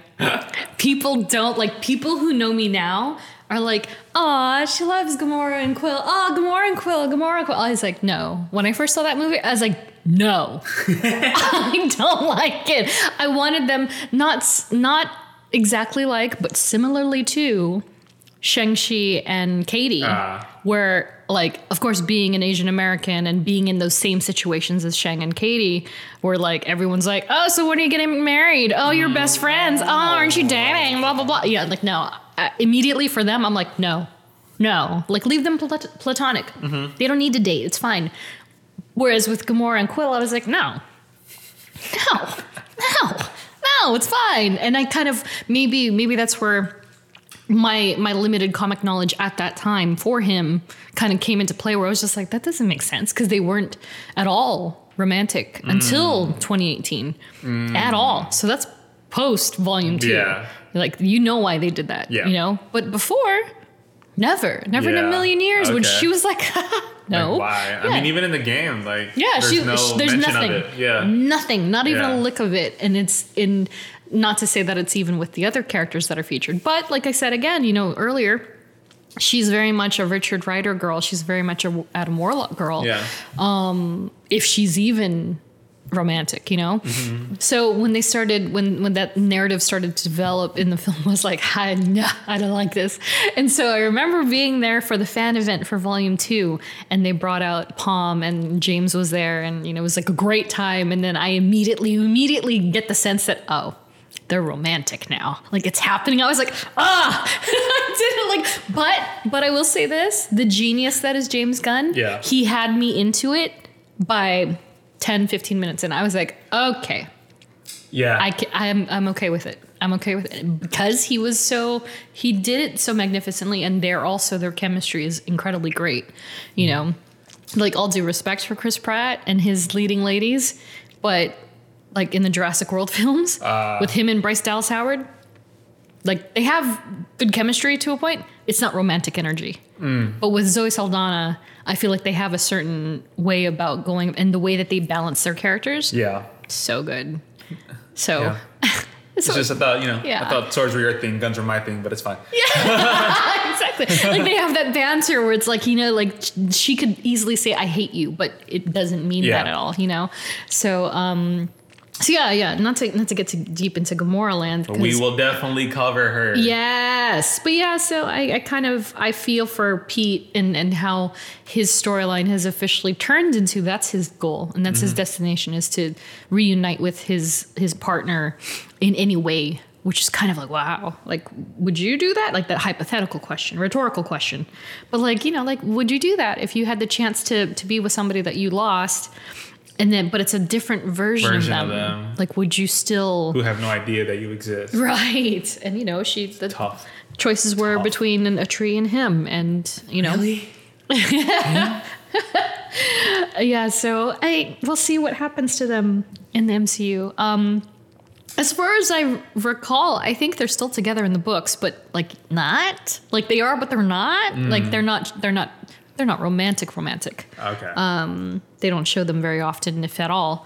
Um, but yeah, so that, so that's that's Gamora. But we do have a listener comment. Woo. Came in very last second from Nice. uh, listener uh, Robin on Twitter. Um, my question is Quill adjacent. Just like Drax, I want to know Why is Gamora? Confused face, thinking face, grinning face, smiling eyes. Yay! We get a Quill episode. Party face, party popper. Woo! Woo! Why is Gamora? Why is Well, Gamora? Still, I still don't know. it's in our trailer and we don't Yeah. know. no idea. Uh, shall we proceed to powers? Let's. Let's. Okay, so comic book version Peter Quill. Okay. Enhanced human slash Spartax physiology. Semi immortality, enhanced human condition, superhuman durability, enhanced reflexes, regenerative healing factor. Um, whereas in the MCU, he's half celestial.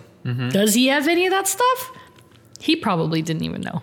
and he might have had it. He might have had a little bit of it, you know? Yeah. Um, because it didn't really spark until Ego like opened it, right? He yeah, it didn't exactly. He didn't know he was capable Yeah, of that. he had no awakening yet. So, yeah, I mean, he's certifiably half celestial, but that was before destroying ego. So it's kind of like, well, and it, like I, you know, I have here in my notes. I think that Gunn very cleverly combined, once again, comic book attributes and made them into MCU Quill.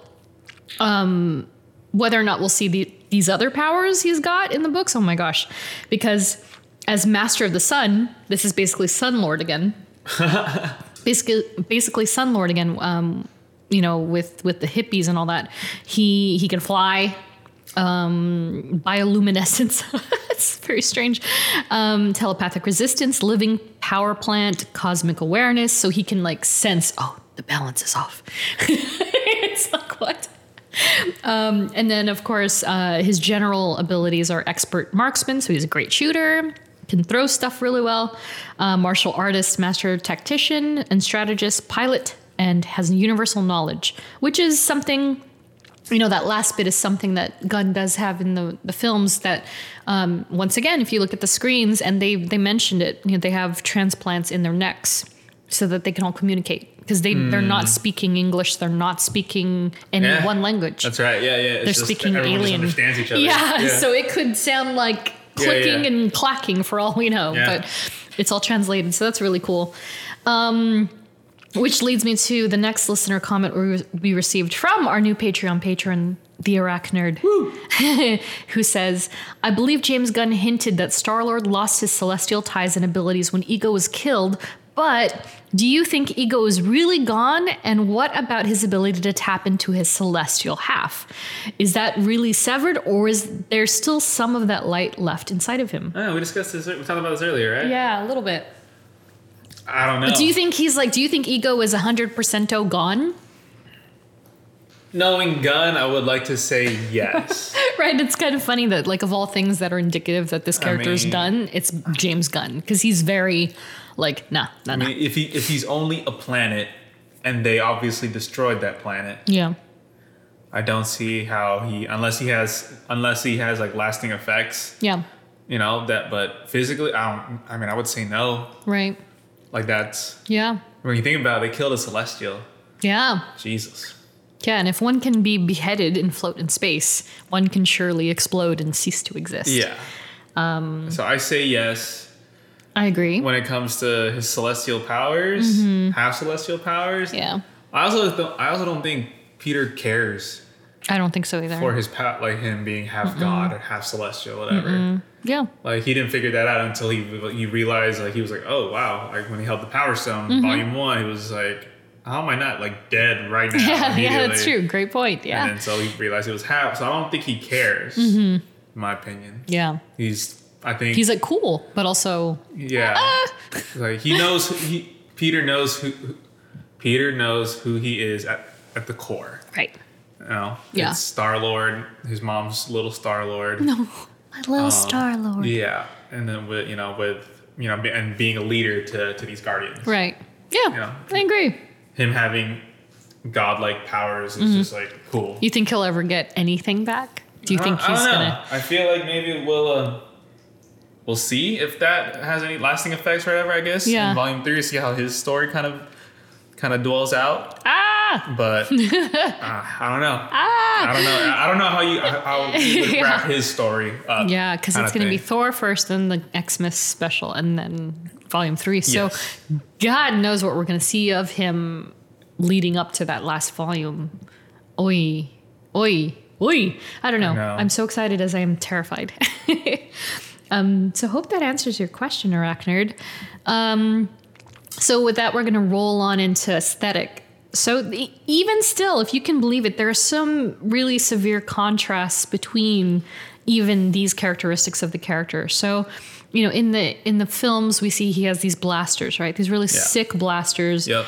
Um, which, well, by the way, the Arachnerd apparently had just gotten recently, which is pretty cool. So like like mock ones, and I have tried to get them for like literally five years or more. But we have a very interesting toy gun law here in California, so no one will sell ship them to to me.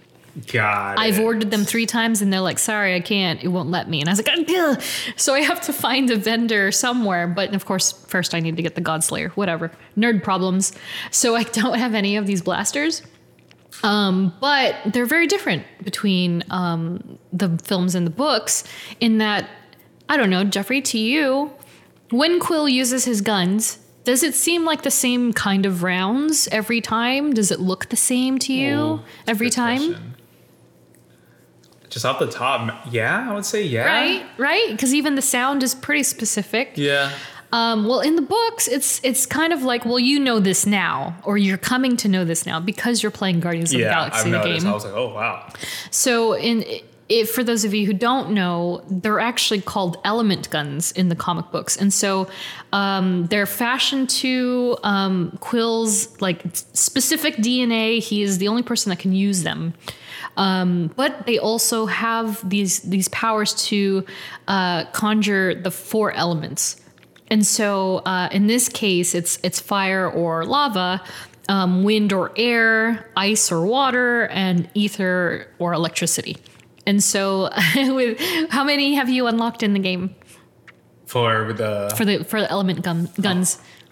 Three. Three. Okay. Three, yeah. So it's it's neat because the way that they the kind of story tell it in the game is that he has to learn he has to learn it, whereas kind of like in the books it's like ice, water, Yeah. fire. it's like he's his own captain captain yeah, yeah, planet. yeah. But yeah, in the in the game, I like that they progress him naturally, and that like, he- the like, more in- in- experience in, he times gets. of desperation, he, Right. he didn't know that his Right. guns can do that. He's Right. Like, oh, He's like, shoot. oh. nice. yeah, it's cool and it comes in handy for all the right reasons and and so that's a big element and I'm curious, I don't know that anybody has asked Gunn this, but I wonder why he decided to forego that. Maybe it's just too much, maybe it's too much finesse for a film like Maybe. yeah, I don't know, but it's a cool it's a cool Maybe, yeah. feature.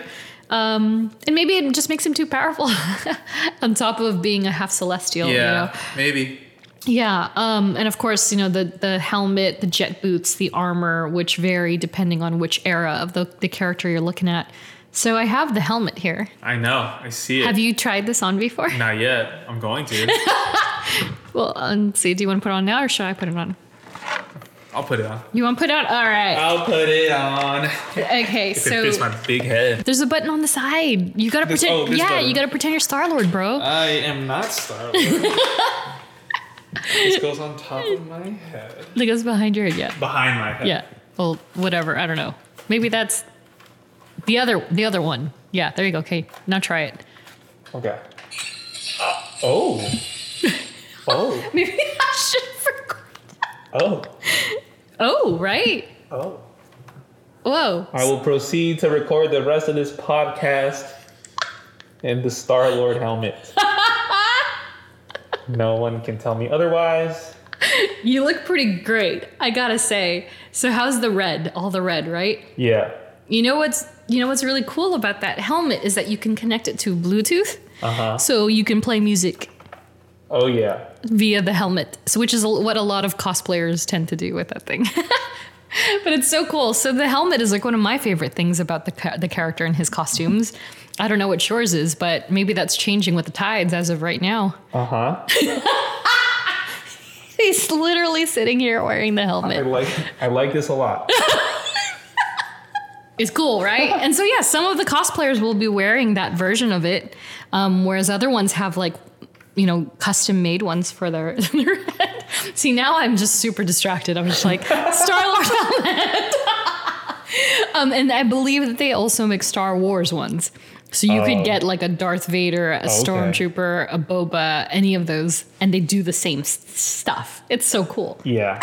I don't know how you do a whole day in these things. I don't know. This That's is- a challenge. this is Uh, it's so cool. yeah. Um, and of course, you know, like one of the biggest things are the suits for this character. Um, It's Mm-hmm. there's not much variation. I'm telling you, we're, we're almost done with the It's episode. so I'm great. gonna write it out. No, write it out, bro. Um, so yeah, in the MCU, he hasn't had much variation, you know, between films. Um, Mm-hmm. Even throughout Endgame, you know, I feel like it's been pretty, pretty, um, pretty typical with the maroon jacket, the blue shirt, and the dark gray pants, but little variations of it. And of course, like in in the second film, he has a more he has a look that's kind of like reminiscent and homage to his Ravager outfit from Uh-huh. the first book and first movie. And then he has that the scarf, which I believe is is what Rocket wears in Endgame. And also Oh, yeah. like I think I I told you, Jeff, um, that Pom, yeah, Pom. I think we mentioned in another episode that Pom even said on Twitter, she replied to me or quote tweeted me during a, a live rewatch that the shirt that that says quote unquote gear shift in Yeah. in another language, it's called Kebab Becky because it looks like Kebab Becky, which is the the blue shirt that Peter wears in Volume Two. Um, do, do you have a favorite of Peter Quill's in the MCU? like wearing this What? it's great. You have to wear it for all of our recordings now. Ah, Jesus. And you have like the little Peter Quill curl coming out from on top. Oh, oh, it's so good. It's great. Um, I like the I like the outfit when they like crashed on volume two, and then he's with um he's wearing that shirt. What's that shirt? the Kebab Becky shirt. Yeah, yeah, something- Yeah. The one you mentioned, yeah. Yeah. With the jacket or without the jacket? I mean, I always like a nice jacket. You know, can't go. Yeah, can't- no, can't go for sure. a jacket. I I, love- mean, yeah, that, that ja- red jacket's iconic. Yeah, I'm a, I'm obsessed with it. I have a version of that um, that I just casually wear at random. um, and then of course you have the the black outfit he wears during Tony's like memorial at the end Oh, of yeah, yeah, Endgame, yeah. They're which is so in that, brief. yeah. Yeah. I was like, dude, I want to see more of those outfits, but it's so sad. Um, I'm gonna take this off. yeah, you can take it off. How was that, Starboy? so yeah, imagine a whole day. That was interesting. Some of the cosplayers, you just got to give them some Oh props, my man. God. But yeah, it's really cool. So I used like when I first got it, I would obsessively play the chain on it.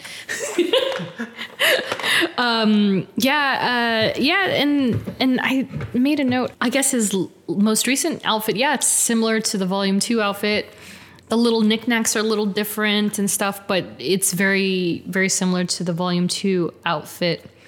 Um, whereas in the comics, you know, he's kind of gone through some iterations. He used to predominantly wear, like you see in this Marvel previews, Mm-hmm. he used to predominantly wear, predominantly wear blue and gold, Yeah. um, or or navy blue and yellow. Um, super owly. There is kind of like an owl component. Like he had an owl in the books. Okay. So it kind of inspired his Yeah. his his helmet. Um, and then there was the more modernized version. Um, and that's why I asked, like, if you if you've un- which outfits you've unlocked in the game, because two of them are of the more modern era. Um, one is like the owl version, and then there's the other one, which I believe is called Social Lord. Oh, okay. Yeah, and and that was created, or I believe is created by Kris Anka, but I'm gonna give Kris um, credit for it. And so what I'm showing you now is this beautiful original art Whoa. of Star Lord number two. It's the cover Whoa, that looks by sick. artist Christopher Anka, who is incredible. He's currently working, I believe, as a storyboard artist for Into the Spider Verse two. Ooh, nice. Um, he's an icon as far as the comics go, both Uh-huh. Marvel and DC. Um, but I loved his run with writer Chip Zdarsky. Um, they did a short Star Lord run. It was really great. He obviously modeled his face a little bit after Daddy Pratt, but he has this. He has a way of like beefcaking every character, Uh-huh. so he's super hot in the entire thing. Um, but this was interesting, and I'll let you take a closer look at it because it's gorgeous. yeah. Like it's one of those things. I have. I only Oh, have yeah, about four. detail oh, so much detail, and Kris is just so clean and so good. Yeah. But um, I only have. I think I have four pieces of, original artwork that was used in books. Mm-hmm. That being one of them. But it was interesting because I it was one of those purchases where I would see Kris at shows as just a patron and I would and I'd always go through his books and that one was always in the front every time I opened the book. Uh-huh. And I'm like how much is this? And he would tell me how much it is, and I'd like, uh, uh, it's a lot of money, but I'm not, I'm not gonna buy it right now. I'm not gonna buy it. And then I promised myself, I said, if I see that page at another show, like the third show I finally saw him at, I was like, if it's still there, it means it's meant for me, and I'm gonna buy it. Because the second time I saw it, funny anecdote, Kris, you know, I asked Kris, I said, why does this wait? You know, because by by the point that he's selling it, it's already been on the shelves. It's already it's ah. already lived out its Yeah, you yeah. So why is oh like why is it still? But also, also, the the thing was is that I was like, wait, why is this different from the actual book? And Mm-hmm. he explained it to me. So I'm gonna show you the actual one. The actual Um, cover. The actual cover. So it's a variation of an actual cover. And then here comes my autocorrect turning a star into a star. Star Lord. uh, Peter Quill, Star Lord, 2017. So it's a very recent. Um, so yeah, so when once I saw this artwork versus its printed component, printed edition, I was like, Whoa. wait, wait, why why is his face covered in the cover versus the original art, which is very much a face picture? Uh huh. And he said, Well, there are some laws and rights in place that they can only use a likeness of a certain person In film and whatever. in film and print, if you will. Yeah. So they, the whoever, the powers that be, Yeah. were like, hey, how about you put the helmet on? but he did it digitally. So the digital version of the book, he put the helmet on. He drew the helmet on. Uh, but the original, which is what I have, Yeah. he is a maskless Star Lord in all his handsome beauty. Wow. So yeah, so I got that. So it's special. There is some Chris Pratt likeness, A little I guess. bit, a little bit. But maybe it was more of like, oh, you know, we have so much of his face showing in general. Yeah. Maybe we just put the helmet on for good good measure, you know, because it's it is a Star Lord book, and I believe he only has his helmet on. If not that one, he only has it on the fourth book, which is a TNA shot. Ah, okay. So, so yeah, so maybe maybe it's a little bit of that too. But I mean, if you look at this this cover, you're like, ah, compared to what he used to look like, Mm, okay. Yeah, you kind of see it. It's a little bit. It's a little bit. Um, but he's a handsome man. Um, so thanks, Kris Anka, for that. Um, so yeah, that's that's Social Lord. So I like Social Lord, which you'll see when you unlock it. But it's yeah, it's like a blue like I don't what is it? What do you call that? It's like a double breasted. Yeah, yeah. Oh, yeah, yeah. Yeah, oh, it's so good. Um, and I have never seen a cosplayer do that. I don't think they always do the movie version. Oh. Um, but yeah, it's it's super super duper great. And then of course, pr- like I previously mentioned, um, Sun Lord, which is the flames and all that such. Um, but hopefully you'll get to see them all when you unlock I them hope all. so. Yeah, I think he has like. I want to say he It's a has good like amount. 16 or something, maybe 12. He's got a lot in the game. Um, which, speaking of games, um, you know, with this latest release, I believe there are only two specifically Guardians of the Galaxy games out in the ether. Um, the first one was actually a Telltale game. Do you know what those are at all? Oh, oh yeah, yeah, yeah. Like when you like Choose your own adventure. yeah, Yeah, yeah. so that was, it came out, I want to say three or four years ago. oh, It's nice. a little depressing. Oh, but this one is too. I mean, really? Like, honestly, at the heart of their stories, the Guardians are quite fractured and a little broken. And like Quill says in the movie, like they're they're kind of like a group of losers Mm-hmm. um, who've all kind of come together in, in their, you know, their pain. Um, but yeah, the first Telltale is is pretty neat. Uh, I think it's like five episodes or six episodes long. I like that one. It grew on me. Um, but this new one is obviously incredible. Um, every all the hype about it is absolutely true. um, it's really good. I love I love the story. yeah, it's great. And you know, you kind of get past like the look because the first thing I remember when they dropped the trailer for the game and the gameplay for it, people were just like, "Whoa, why do they look like that? why is Gamora look like that?" And I was like, I was part of that too. I was like, "Oh my god, what have they done to her face?" Um, Oh, but with the whole, the, like- the black, yeah. like the black coloration, which isn't, you know, that itself is kind of different from the books. She's had, you know, many many outfits, and she does have some birthmarks that are a little different than that, but. um you know, it, it was just different. But uh, again, like all things, if you give it the chance and you go through with it and, and play and experience it yourself, it turns out to be something really awesome. And that game is a true testament of that because now it's up for like story of the year or something. I don't know. It's for up for a few game game of the year game awards. Yeah, I can see why. Because Oh, like that was, so that was before that was before I played it. You let me borrow it. Yeah. and I was like, oh. I mean, I get it. Yeah. Yeah. The visuals are super cool. Super, Super, duper sick. great. Yeah. Pretty. and I can't even imagine what they look like on your system because I am my my PS4 like I mean, I'm playing on my PS5, and I brought the Yeah. PS5 down to the like our t- Yeah. the TV like in the living room. oh and my so, gosh, like, I mean, this looks just- so Just good. huge. It's like whoa. Yeah, it's great. Yeah, yeah. Have you gotten to portions where you pilot the Milano? Yes. Yeah. Like how crazy It's is that? pretty, that's pretty fun yeah, too. the, yeah. the mechanics. Very intuitive. It's super easy to Yeah. like pick up. So I'm like, it's good. And yeah, you still got some way to go. I think you have like five chapters or so. Jesus, yeah. Yeah, four or five. the stories are so good too. Like Yeah. Mm-hmm. they just they just flow and they work, and I'm just like, oh, it's gonna keep going yeah. and going. And I know. I just want it to never end. know. and it's like you can keep doing different scenarios Mm-hmm. too. Yeah. And you can go back and replay levels. Yeah. Because, like, Knowhere, speaking of Knowhere, like, that's a whole side game in itself. There's Yeah. so much so going much on. things to do there. Oh my gosh, yeah, and there's so many scenarios, and and to speak back about the Telltale series, there there are a lot of choose your own adventure, and you have that capability when you bring the huddle together with the Guardians in the Mahita battle. Yeah, and it's kind of like cool. yeah, it's such they have so many cool elements and so many Easter eggs that are both like very reminiscent in the films and the in the books, and it's like ah, it's just so I don't know how they did it, but they pulled it off. And um, I don't. I think I'm ruined for games for the rest of my life because it's so good. Yeah. Yeah, so I mean, I hope we get an update. Well, our next episode is a mini Marvel, so I hope by then you'll you'll have finished it maybe, and maybe we I can hope talk so. a I'm pretty sure. Yeah, I've been I've been playing it. Yeah, like I've been yeah. playing it. It's good. Um, and of course, so we're gonna before we before we start wrapping things up, um, our favorite. This one's a doozy. Almost was. imagine. Oh my gosh. So obviously, Chris wasn't. Uh, He James, was not- James Gunn's first. Yeah. No, he was not first choice by any means. He really struggled to get the role.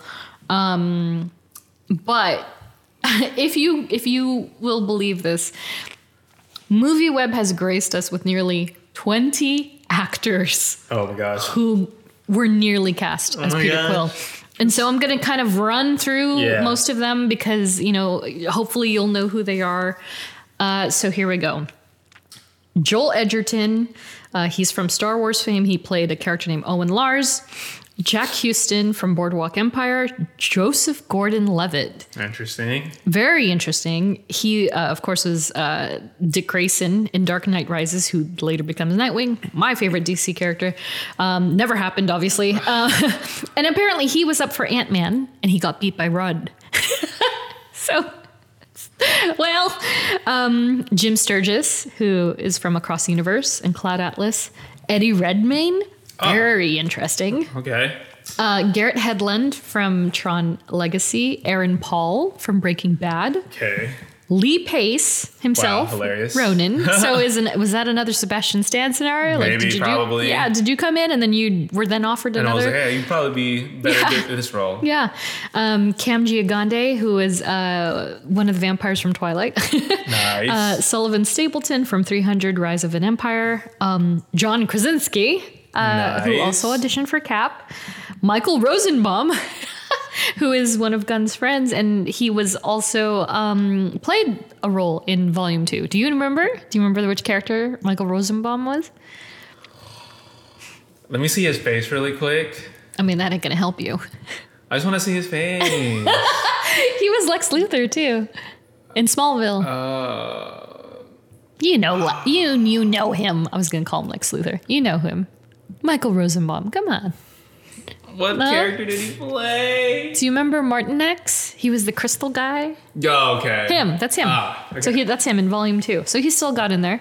Um, Jensen Ackles, once again, very interesting. Somebody photoshopped his head on top of Chris's broad body, and I was like, ah. so Hawkeye, Star Lord, perhaps. Uh, Chris Lowell, who is from um, Veronica Mars. Uh, Wes Bentley from The Hunger Games, Logan Marshall Green. Um, he was actually in Spider-Man: Homecoming, which I forgot that that was him, but he was the Shocker Uh, when he had yeah, the things yeah, on his yeah, hands. Yeah, In the back um, of the van and right. Yeah, yeah, yeah. Um, James Marsden, Cyclops, Oh wow. and finally, who I believe was the number one for a while, Glenn Howerton from Always Sunny in Philadelphia. Hmm. Yeah. So I was like, ah, interesting. Which, Yeah. which is kind of, I could see that for sure, especially if you're going with pre-modern Okay. Yeah. Peter Quill. Yeah. Yeah.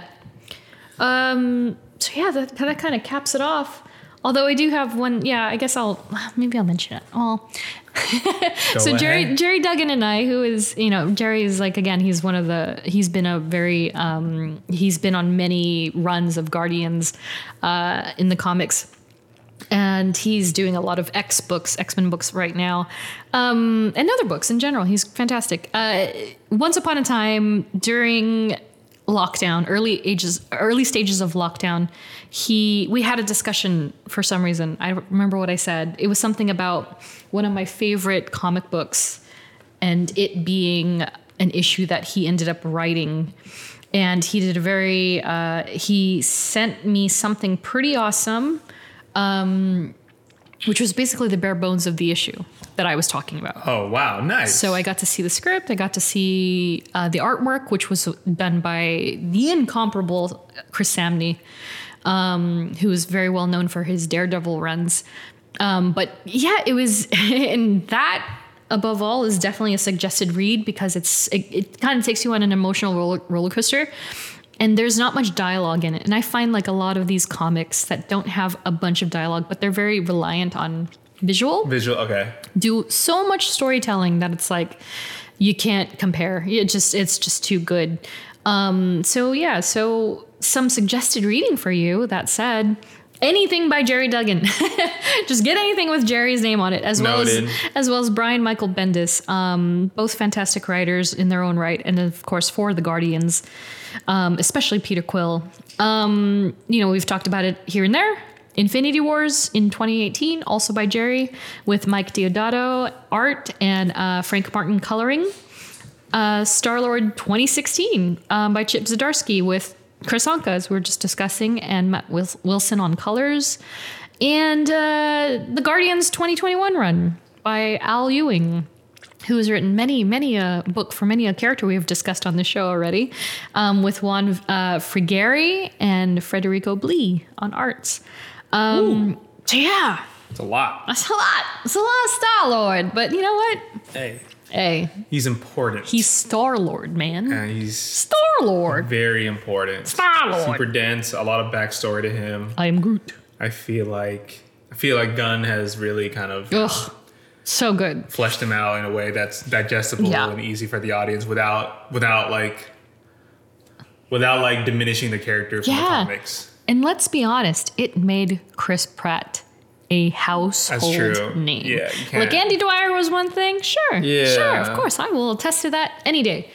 But Star Lord, that's what sealed the deal. Yeah. and that made him A lot a for, star. for, for, for a lot for all of them. yeah, actually, all of them. Yeah, yeah, I would, I I would agree with that. Vin Diesel says three words, man. Literally, He says three words. I am Groot. Groot knows. wow. he Yeah. knows. I mean, yeah, you forget. It's true. So it's just like And he's he yeah you know it's same same to be said about Rocket and, and Groot themselves not my cats but but the characters because you forget that they're completely CGI Yeah. that Vin Diesel and Bradley Cooper have never stepped on set on set ever. ever They but don't need yet to, yeah. yeah but yet you feel for those characters perhaps even more than the other characters Yeah. which is nutty Yeah, and but that's Sean that's Sean wow I'm sorry that's James James's like power you know Yeah. he and he did it again with Suicide Squad uh, with Sebastian the, the rat Like you were like, I will protect I mean, this yeah, rat and the rat's name on set was with my life. was Crisp Rat. Crisp rat. Yeah. So adorable. I love it.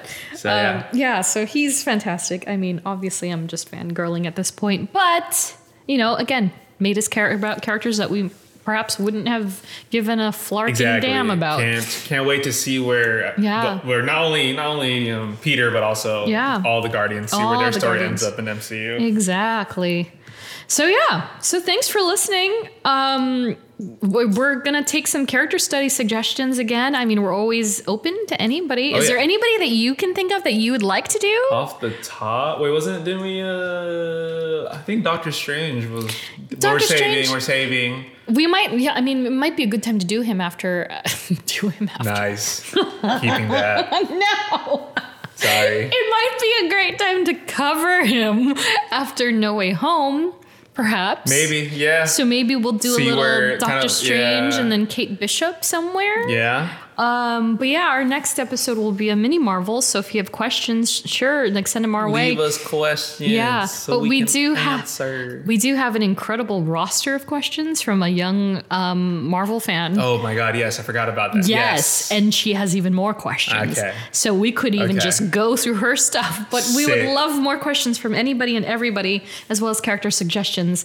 Um, yes, next episode is a mini Marvel. So tune in. Uh, it's just going to be kind of like freeform, willy nilly. We'll see what happens. Um, and of course, a We Are Groot salute to Ed, Ariel, Robin, Joliz, Nats, Ashley, Claire, Melanie, Andrew, Jenny, and Laura. I wrote I wrote them a letter on Patreon, and I was like, this list is getting long, but that's great.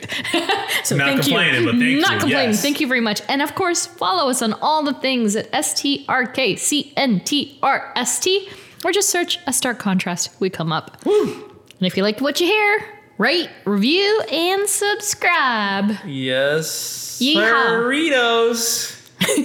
yes, Cerrito Square Exactly. car commercial vibes. yeah. Um, Yeah. Thank you guys again, and we will catch you in the next one. I am Groot. Bye. Bye. I look around at us. You know what I see? Losers. I mean, like, folks who have lost stuff. And we have, man, we have, all of us. Our homes, our families, normal lives. And usually life takes more than it gives, but not today. Today it's given us something, it has given us a chance To do what? to give a shit.